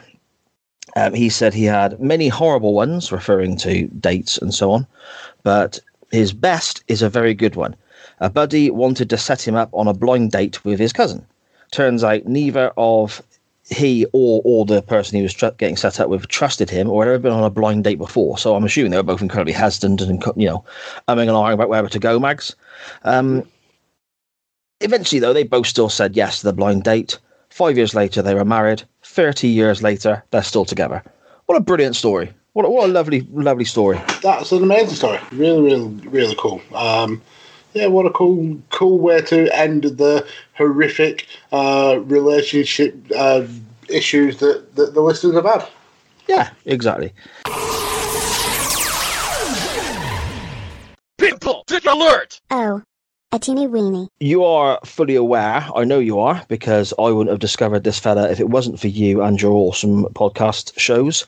Uh, you are fully aware of Mr. Craig William of Craig Pro Wrestling, of at Craig Pro Wrestling Musings on Twitter. Yep. I am. Absolutely top bloke. He's been on. Uh, he, he's spoken to you numerous times on shows of yours. He's he's been on um, my other show and spoken to me. He, he's a lovely fella. Um, and again, he's one who, who openly stated to me he was nervous about coming on the show. Um, he's said on Twitter previously he's not as thick skinned as he would like to be, potentially. Um, but I mean, each their own. Everyone's different, aren't they? Some people can handle situations better than others. Some people react. Everyone reacts different, don't they, Max? I guess. Yep, absolutely. Um, the Cody versus Dustin match from Double or Nothing in 2019. Craig, for those who aren't aware, Pro Wrestling Musings is a fantastic website where Craig, who runs it, takes the time and effort to piece together um, statistics on wrestling matches. And you say statistics and numbers and so on to certain people, and they kind of glaze over and think, "Oh God, I'm not interested." But bear with me a second to explain this this fully, and I hope I do it justice. Um, what Craig does is fascinating. Even if you're not a stats guy or girl, even if statistics or, or whatever aren't your thing, this is amazing because you can look at certain matches and it almost makes it i know what i like about pro wrestling but this almost tells me why i like certain pro wrestling i guess does that make sense max Yeah, yeah. um the other day craig posted his his analysis i guess for want of a better term on the cody versus dustin match from double or nothing 2019 um and he's, he's got a good graphic up. I mean, he's far more talented than I could ever dream to be with, with regards to this sort of thing. And he's got Cody versus Dustin and how many strikes they had, how many strike downs each had, dives, grapples, how much time was spent in submission holds. It's very, honestly, it's fantastic. Match offense as a percentage, um, reversal rates as a percentage. It's really fascinating stuff. Um, this pimple dick bastard took the time to quote tweet Craig and state this graphic is hilarious and it's the perfect example of why breaking down uh, breaking wrestling down into numbers is some dweeb shit now that may not be the most offensive statement ever made don't get me wrong of course not you know there's plenty of more harsher words or terms that could be used however what i have the issue with is this pimple dick motherfucker piece of crap um, who his profile picture is uh, an image of Samoa Joe. So it shows how much of a spineless cowbag shithead he is that he hasn't even got his own face on his, his online statements.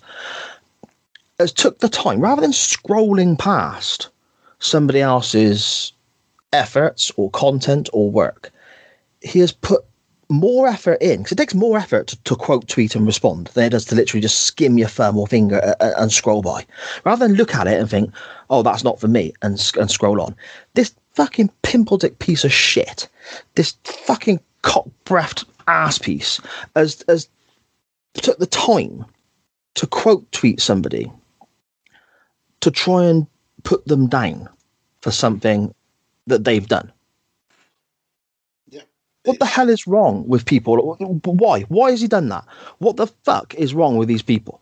There's no, and and and and Craig went on and dealt with it very well, saying it, it didn't upset him, it made him more frustrated or angry or so on. He dealt with it incredibly well. So, Craig, hats off to you. You know, fair play to you, mate. Brilliant stuff. And you've got my support, and no doubt you've got Mags's support as well. I, I think you're a top bloke. Um, my issue is with this. Uh, he hasn't even got a name. It, his Twitter handle is at mfk something something something.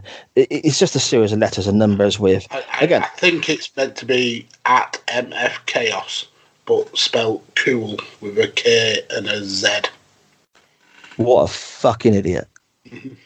MF Chaos. Okay, pal. Yeah, righto. With your smoke. Yeah, so chaotic that your image of Samoa Joe is in the rain wearing a poncho. That's not chaotic. That's sensible. He's trying not to get his suit wet. What a fucking melt. Um, he's took the time and effort to shoot down somebody else, somebody else's hobby, somebody who is enjoying what they're doing, creating content for hopefully other people to enjoy too. And this motherfucker, pimple dick piece of shit, has decided to take time out of his day and shoot people down like that. And I think it's disgusting. And you at MFK OS or whatever, you're a piece of crap. And this, uh, the reason I brought this up is is for this main reason now. One, obviously, to tell you you're a pimple dick piece of shit and you need to just fuck off and, and leave everyone alone because there's no need for that whatsoever. It's disgusting behavior. And this is, you know, you're not, you're there saying, oh, it's not bullying in, in one of your, when your tweets afterwards. You don't get to decide what's bullying or not the person who is being targeted decides what's bullying. Other people around you, your peers around you, decide what is bullying or not. And I'm telling you, this is online bullying. You're a cunt. You need to just fucking stop it. Okay. But secondly, and most importantly, if you're a listener to this show, yes or no, right? If you're not a listener to this show, then great. I'm letting everyone else out there know what you're like. You're a piece of shit. And everyone else out there can see how much of a scumbag you are. Okay. And I'm glad you're not a listener to this show. All right. If you are a listener to this show, I'm going to go back on something I said a few weeks back when I said that chain wrestling is for everyone. Okay. I'm going to publicly state now chain wrestling is not for you. I don't want you listening to this show. And if anyone else out there has the same attitude as this individual who thinks it's okay to, no matter how subtle, you know, dweeb shit or whatever, or calling somebody's graphic hilarious, no matter how subtle it is, to take the time out of your day and exert extra effort to put somebody down for their content and their efforts, you're a scumbag. And you, you're not welcome listening to this podcast, any of my other podcasts, well, my one other podcast. I don't want you interacting with anyone I know. Yeah, just fuck off and let everyone else be happy. Because ultimately, that's what it should be about. People should be able to watch wrestling, create content how they want, and just be happy. And motherfuckers like you drag the internet wrestling community down with your actions. So you're a pimple dick piece of shit. Fuck you. Don't ever come back anywhere near our show or our listeners again. Um, so from from my context, I totally didn't see any of this. I've, I've only uh, kind of like found out from you bringing up just now. Um, but going back to um, to Craig, um, I think he's one of the most intelligent people in our uh, community. The the work that he does, uh, breaking down these fights uh, into the, the graphs and and, and the, the statistics he comes up with, uh, blows me away every single time. Uh, I've been lucky to uh, have been on the first iteration of of uh, his podcast, and he absolutely astounds astounds me with the way he can look at a match and and and, and break it down as if as it's an actual sporting event. I, I'm just blown away by him. I think he's got a, a bright future in in uh, uh, analysis for wrestling and how uh, a huge website or how a, a, big kind of like uh, company that based in wrestling hasn't picked him up uh, as an employee yet is beyond me. I think Yeah. I think he could really, really do great stuff in, in wrestling. Uh, this guy, this MF Chaos guy, never came across him before. Um, never, uh, never followed him. He's never followed me. Uh, I've got a few mutuals. Um, but what's really ironic about him is he's got in his bio hashtag RRP Hana Kimura. Uh, and and there's, and the people in our community will be uh, well aware. She essentially took her own life because of bullying. Yeah. And what what he's doing here, whilst obviously it's not um, it's not comparable to the, the, the sheer scale of bullying that, that Hana Kimura uh, uh, faced, and, and I'm sure Craig has has uh, it's kind of been like water off a duck's back uh, for for him. Hopefully, so I mean uh, I know we've spoke uh, spoke to Craig before about some. Uh, he, he has uh, struggled with with his uh, with his confidence and with his uh, mental health, and, and he's been a, a very um, uh, outspoken advocate for looking after uh, people's mental health, and I really do appreciate that from, from Craig. But this guy has taken um, the the memory of a of a wrestler who who's died because of of bullying, and then bullied somebody else. It's it's beyond a joke, and like you said, he could have even if this is not his cup of tea, even if this, this is not uh, anything he's interested in, he could have just scrolled past. He could have just w- left it. But the fact he took the time to tweet, um, calling uh, calling it dweeb shit and uh, and uh, calling it hilarious, and then took the time to reply to people who were saying this is a shit take. Uh, you, how how can you be um, claiming to to be uh, supportive of, of mental health and then bullying other people? Uh, and and and he's kind of like doubling down on on the the things that he said. The guy's a dickhead. Um, I I I mean, I don't believe I'm anyone big in this community, but if if if anybody who I'm following uh, has interactions with this guy, I would sincerely kind of uh, ask you to to maybe choose the right way and, and just dump this little scrot from your from your uh, followers list because this is not the kind of people that we need in in our community. We're already a marginalised kind of uh, uh, niche community that, that the rest of the world look down on. Uh, we don't need that from from within. Uh, it, it's a case of uh, a rising tide should be raising all ships, and whether you're interested in it or not, we should be uh, pushing each other to be better. And this is the kind of shit that that gives wrestling fans a bad name. Exactly, Max. Exactly. Uh, yeah, there we go. I want to apologise to anyone listening, especially my mum. Sorry about the language, mum, but it get it, it just gets me wound up. All right. Let's move on, Max. Let's move on. That's enough time on our show dedicated to that pimple dick piece of shit. I watched uh, iZombie. Have you seen that one? Um, our zombie. What? Yeah, it's on Netflix. That, that's made by Apple. Yeah, that's exactly what it is. no, you're not bad. It's um, it's basically it's, it's a bit sort of like it's, I suppose it's like an updated. The feel to it is like you know how Buffy the Vampire Slayer felt like the sort of younger people, monsters involved and all that sort of stuff. But that was very nineties, yeah. It's kind, yeah, yeah, yeah, it's kind of like that, but sort of it only finished being made like a year or two ago, so it's a bit more up to date, and the people in it are a touch older, I suppose. And but basically, that they she works in a lab, um, this girl, and she's bitten by a zombie, basically. So she's like half zombie, and um, she this this apparently when when they eat the brains of um of somebody who's dead, they get like memories from the dead for a short period.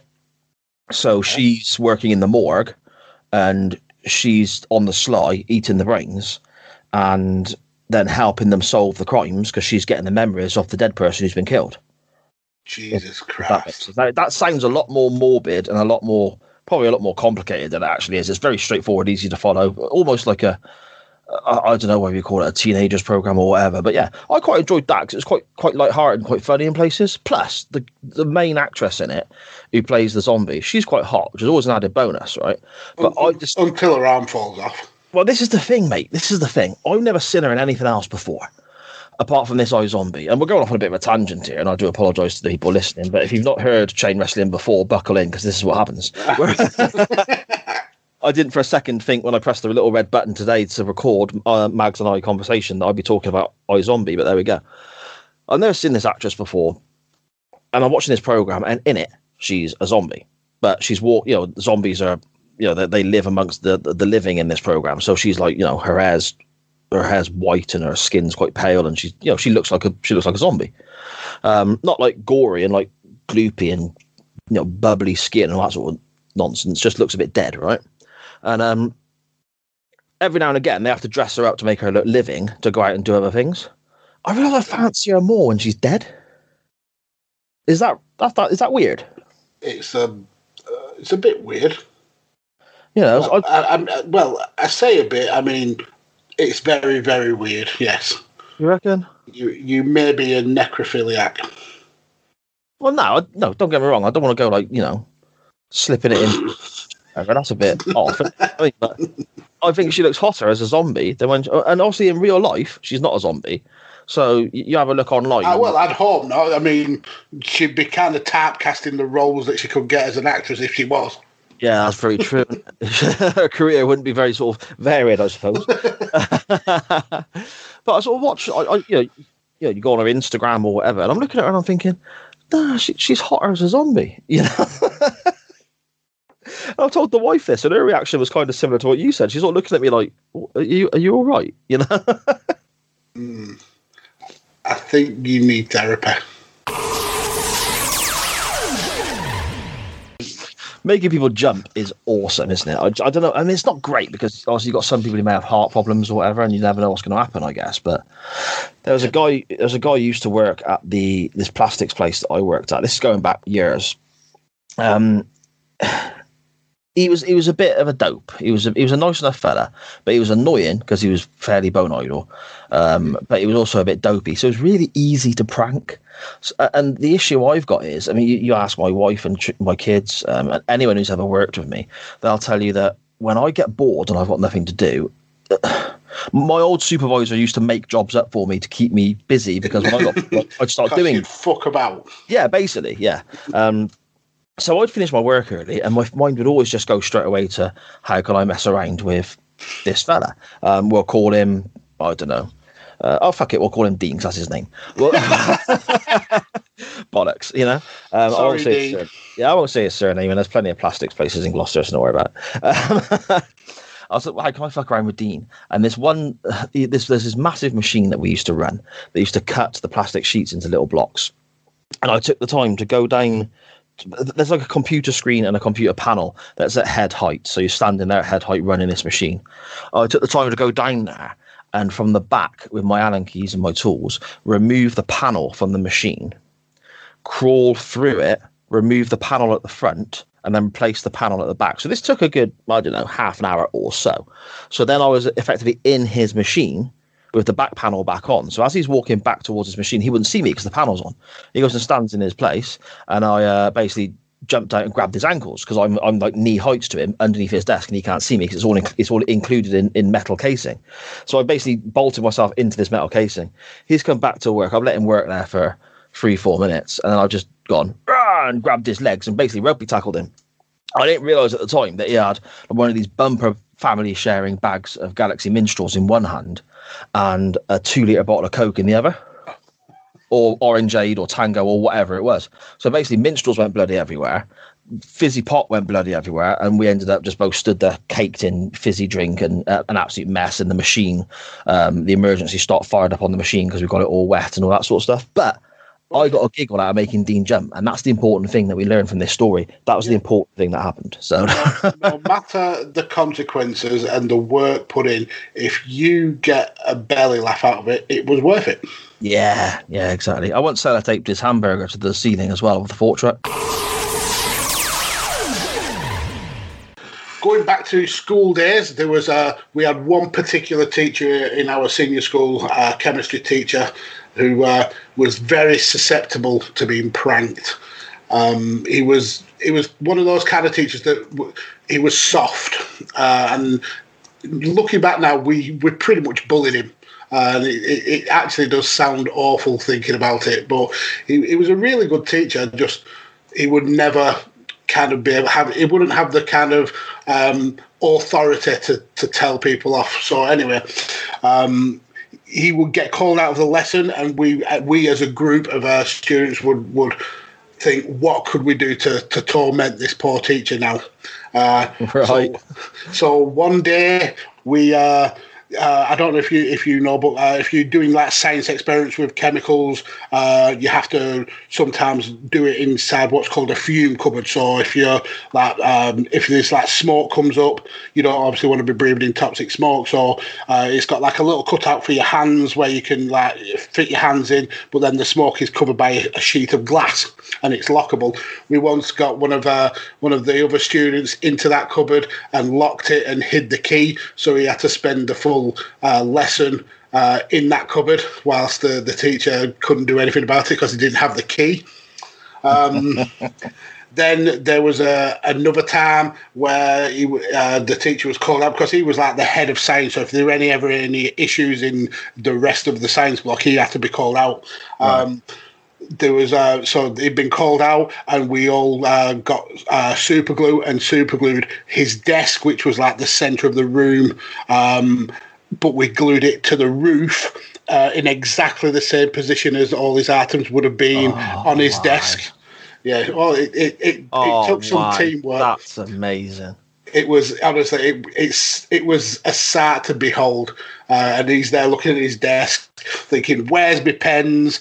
Uh, where's my like uh, chalk my board rubber stuff like that? And they're literally all above him and then the final one that I can remember is uh, we were doing an experiment where you mix these two clear liquids together and they make this kind of like uh, gunge, like a, a limey, greeny gunge. Uh, so we all thought we were clever doing this uh, this uh, this uh, experiment, throwing gunge about, putting it in people's books, la la la. Because we're we're idiots. Anyway, the teacher gets the teacher gets called out. So as a as a group, we uh, we get as big of a ball of this gunge together as we can, and we throw it uh, right above where the teacher's seat was. So we get this long kind of like drip.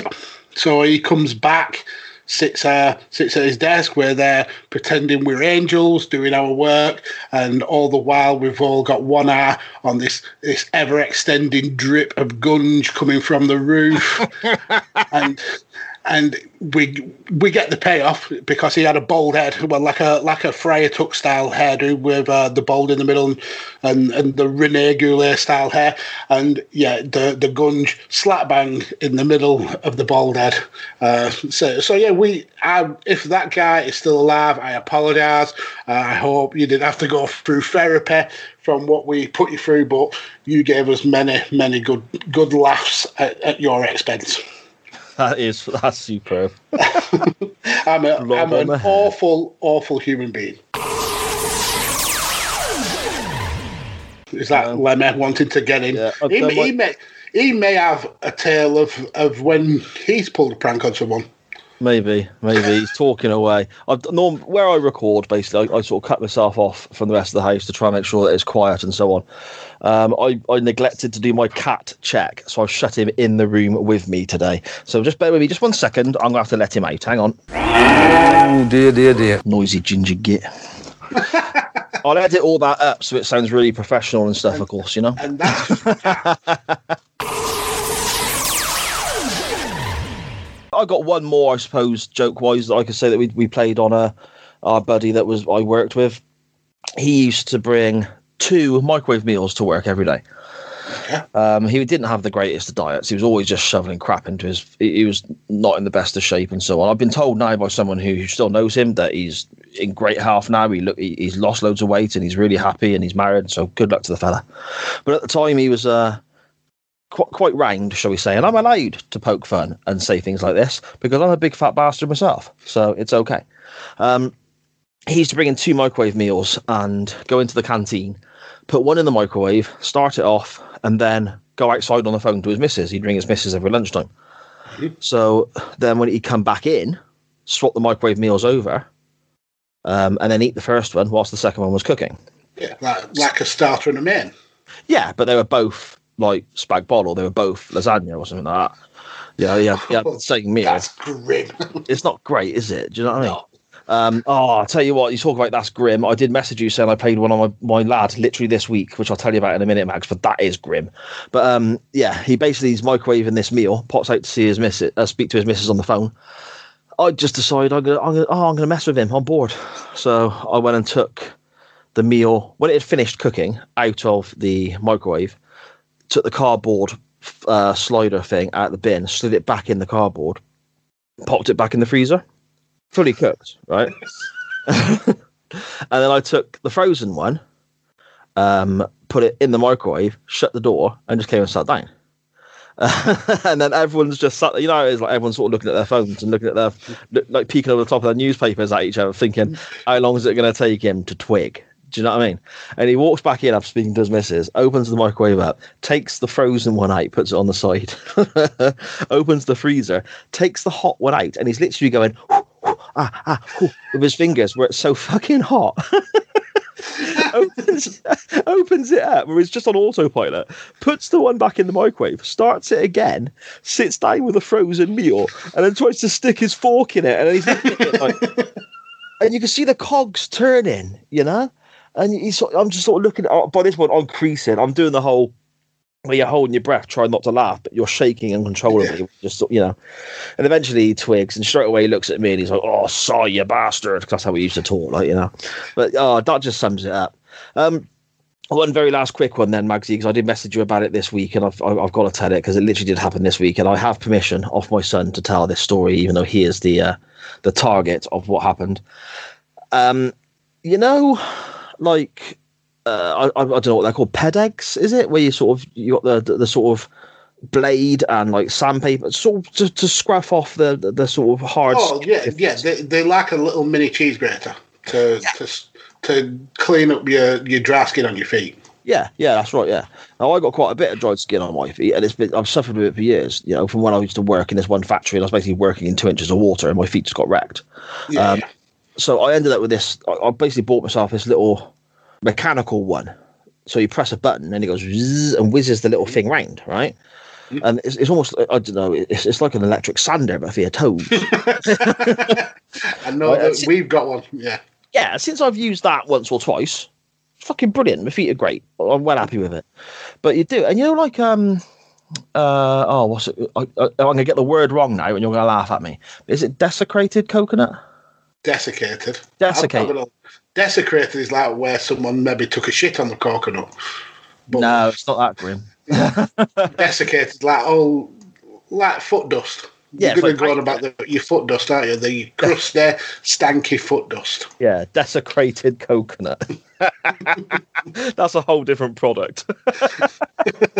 Uh, yeah, this what what was what's the word? Decim not decimated. What's the word? Decimated. Jesus, that's, that's a coconut that's been smashed with an hammer. Uh, de- desiccated. Desiccated coconut. Yeah, it's like a isn't Shredded. Shredded coconut. Yeah. Okay, we'll say that. Shredded, right. That's what this stuff when, when you use it on your toe. That's what the stuff on the carpet is left, and you just clean it up, vacuum it up, whatever. Do you know what I mean? Um, I sort of looked at it and thought, oh, I got to get our boy with that. So I picked some of it up and put it in a bowl. And he's playing this computer game. And when he's playing this computer game, he's famously ignorant. I've told everyone this before. And it pisses me off how ignorant he is. I'm making his dinner. He's oblivious. You're trying to talk to him. He's oblivious. It does my nut. So I took this bowl up to him and I've pretended to put my finger in it and stick it on my tongue and said to him, Cool, that tastes good. That does, mate. Try a bit of that. And he's looked at it and gone, What is it?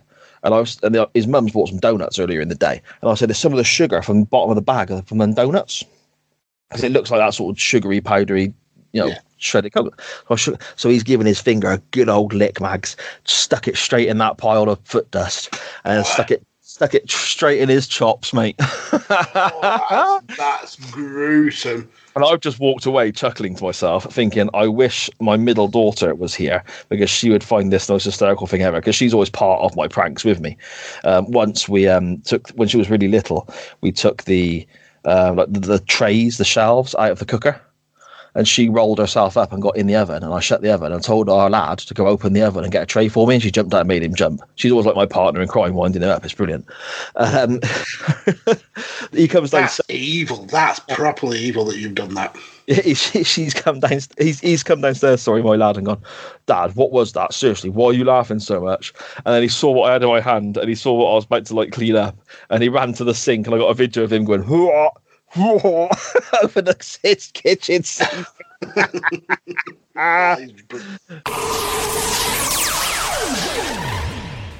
We're not ignoring this one here from uh, uh, Scottish Danny. Says, Which one's that? Is, is this the day that we finally yes! get to hear the much anticipated story involving police and Aerosmith? Yes. That okay. yes. is the day. That's good. I nearly forgot about that. Actually, yeah. Thank you, Dan. Um, okay. First of all, it doesn't directly involve Aerosmith. I wasn't out with Aerosmith. Okay. It's not like Steven Tyler. Yeah, just- just- whack. just me and the Smith lads just hanging around, having a couple of, couple of cans of special brew on the street in the London corner.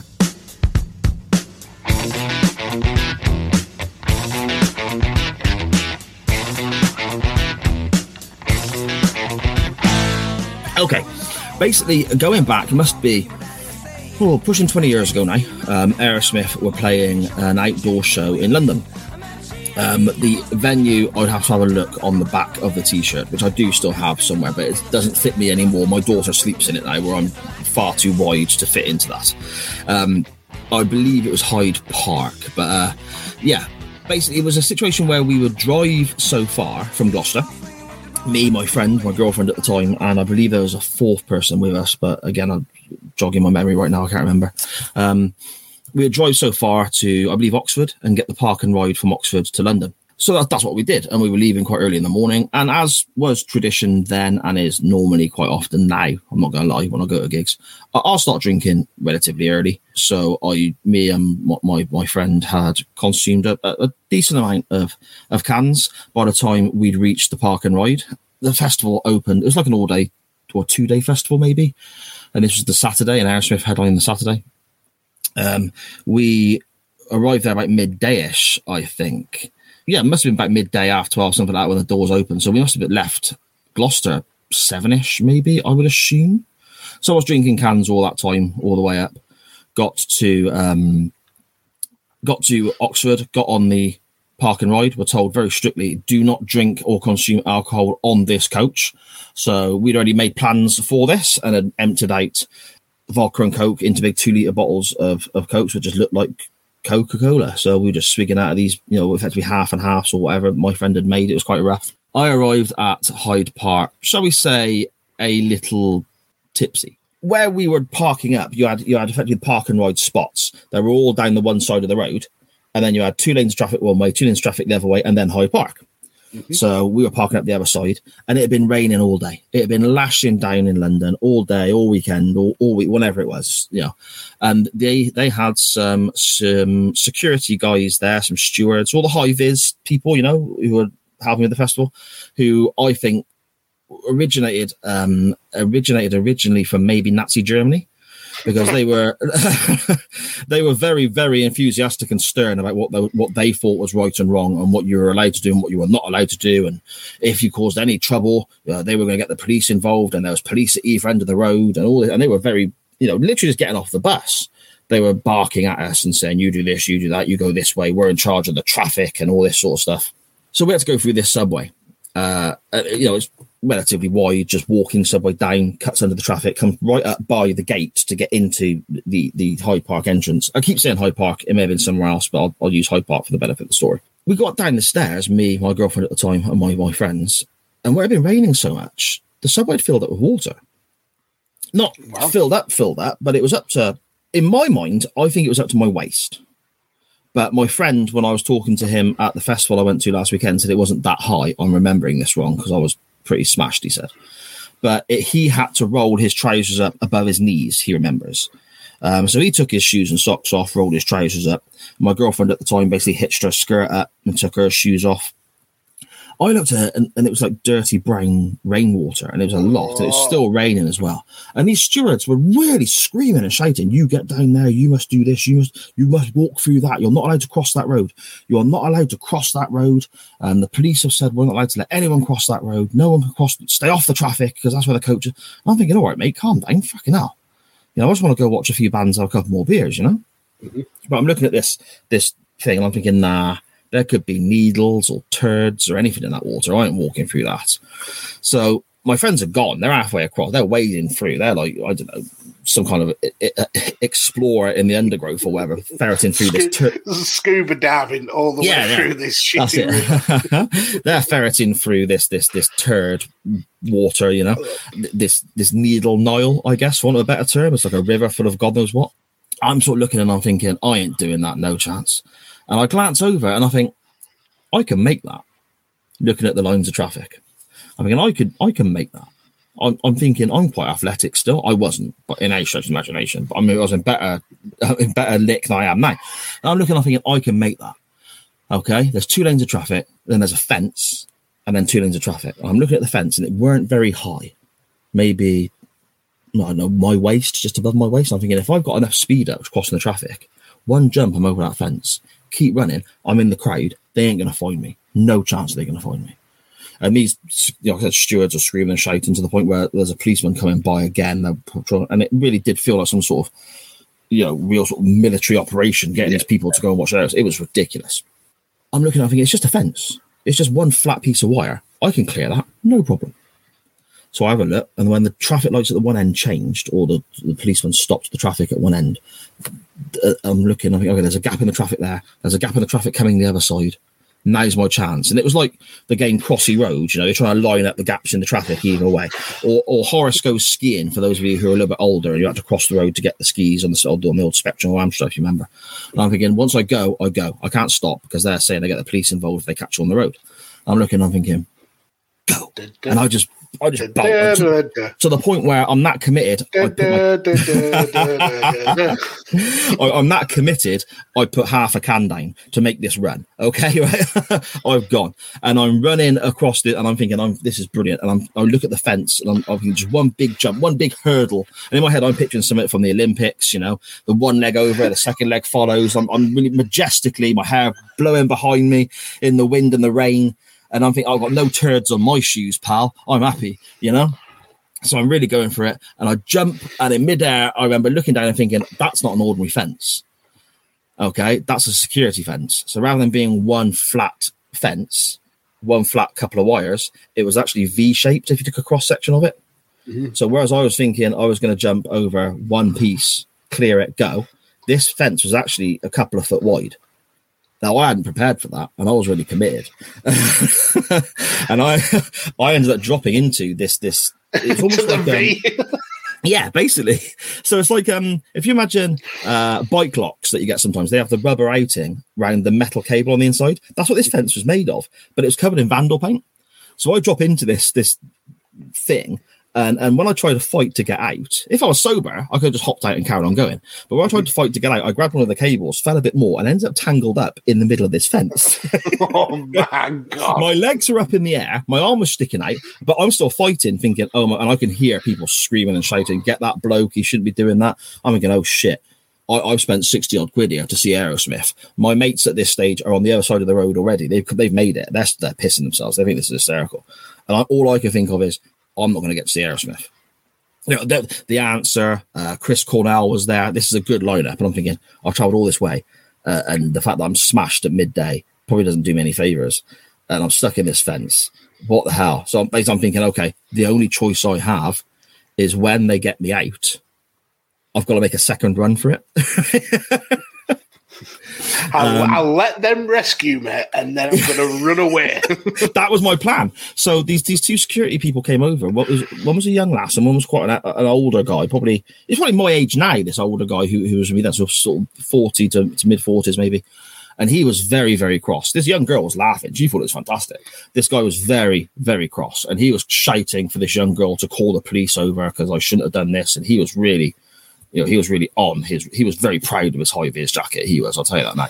They basically untangled me. I had vandal paint across my face, like I was painting myself up like something illegal. like, like, like the stalker, like uh, Barry Windham. there you go, Barry Windham. Yeah, um, the Aerosmith T-shirt. If I can find it in time for for next week's show, the week after the show, I'll, I'll find the shirt. There is actually still a line of vandal paint stained onto it that you can't get out. Whereas I got tangled up in this fit. They basically got me out, and the young girl just let go of me and almost gave me a nod.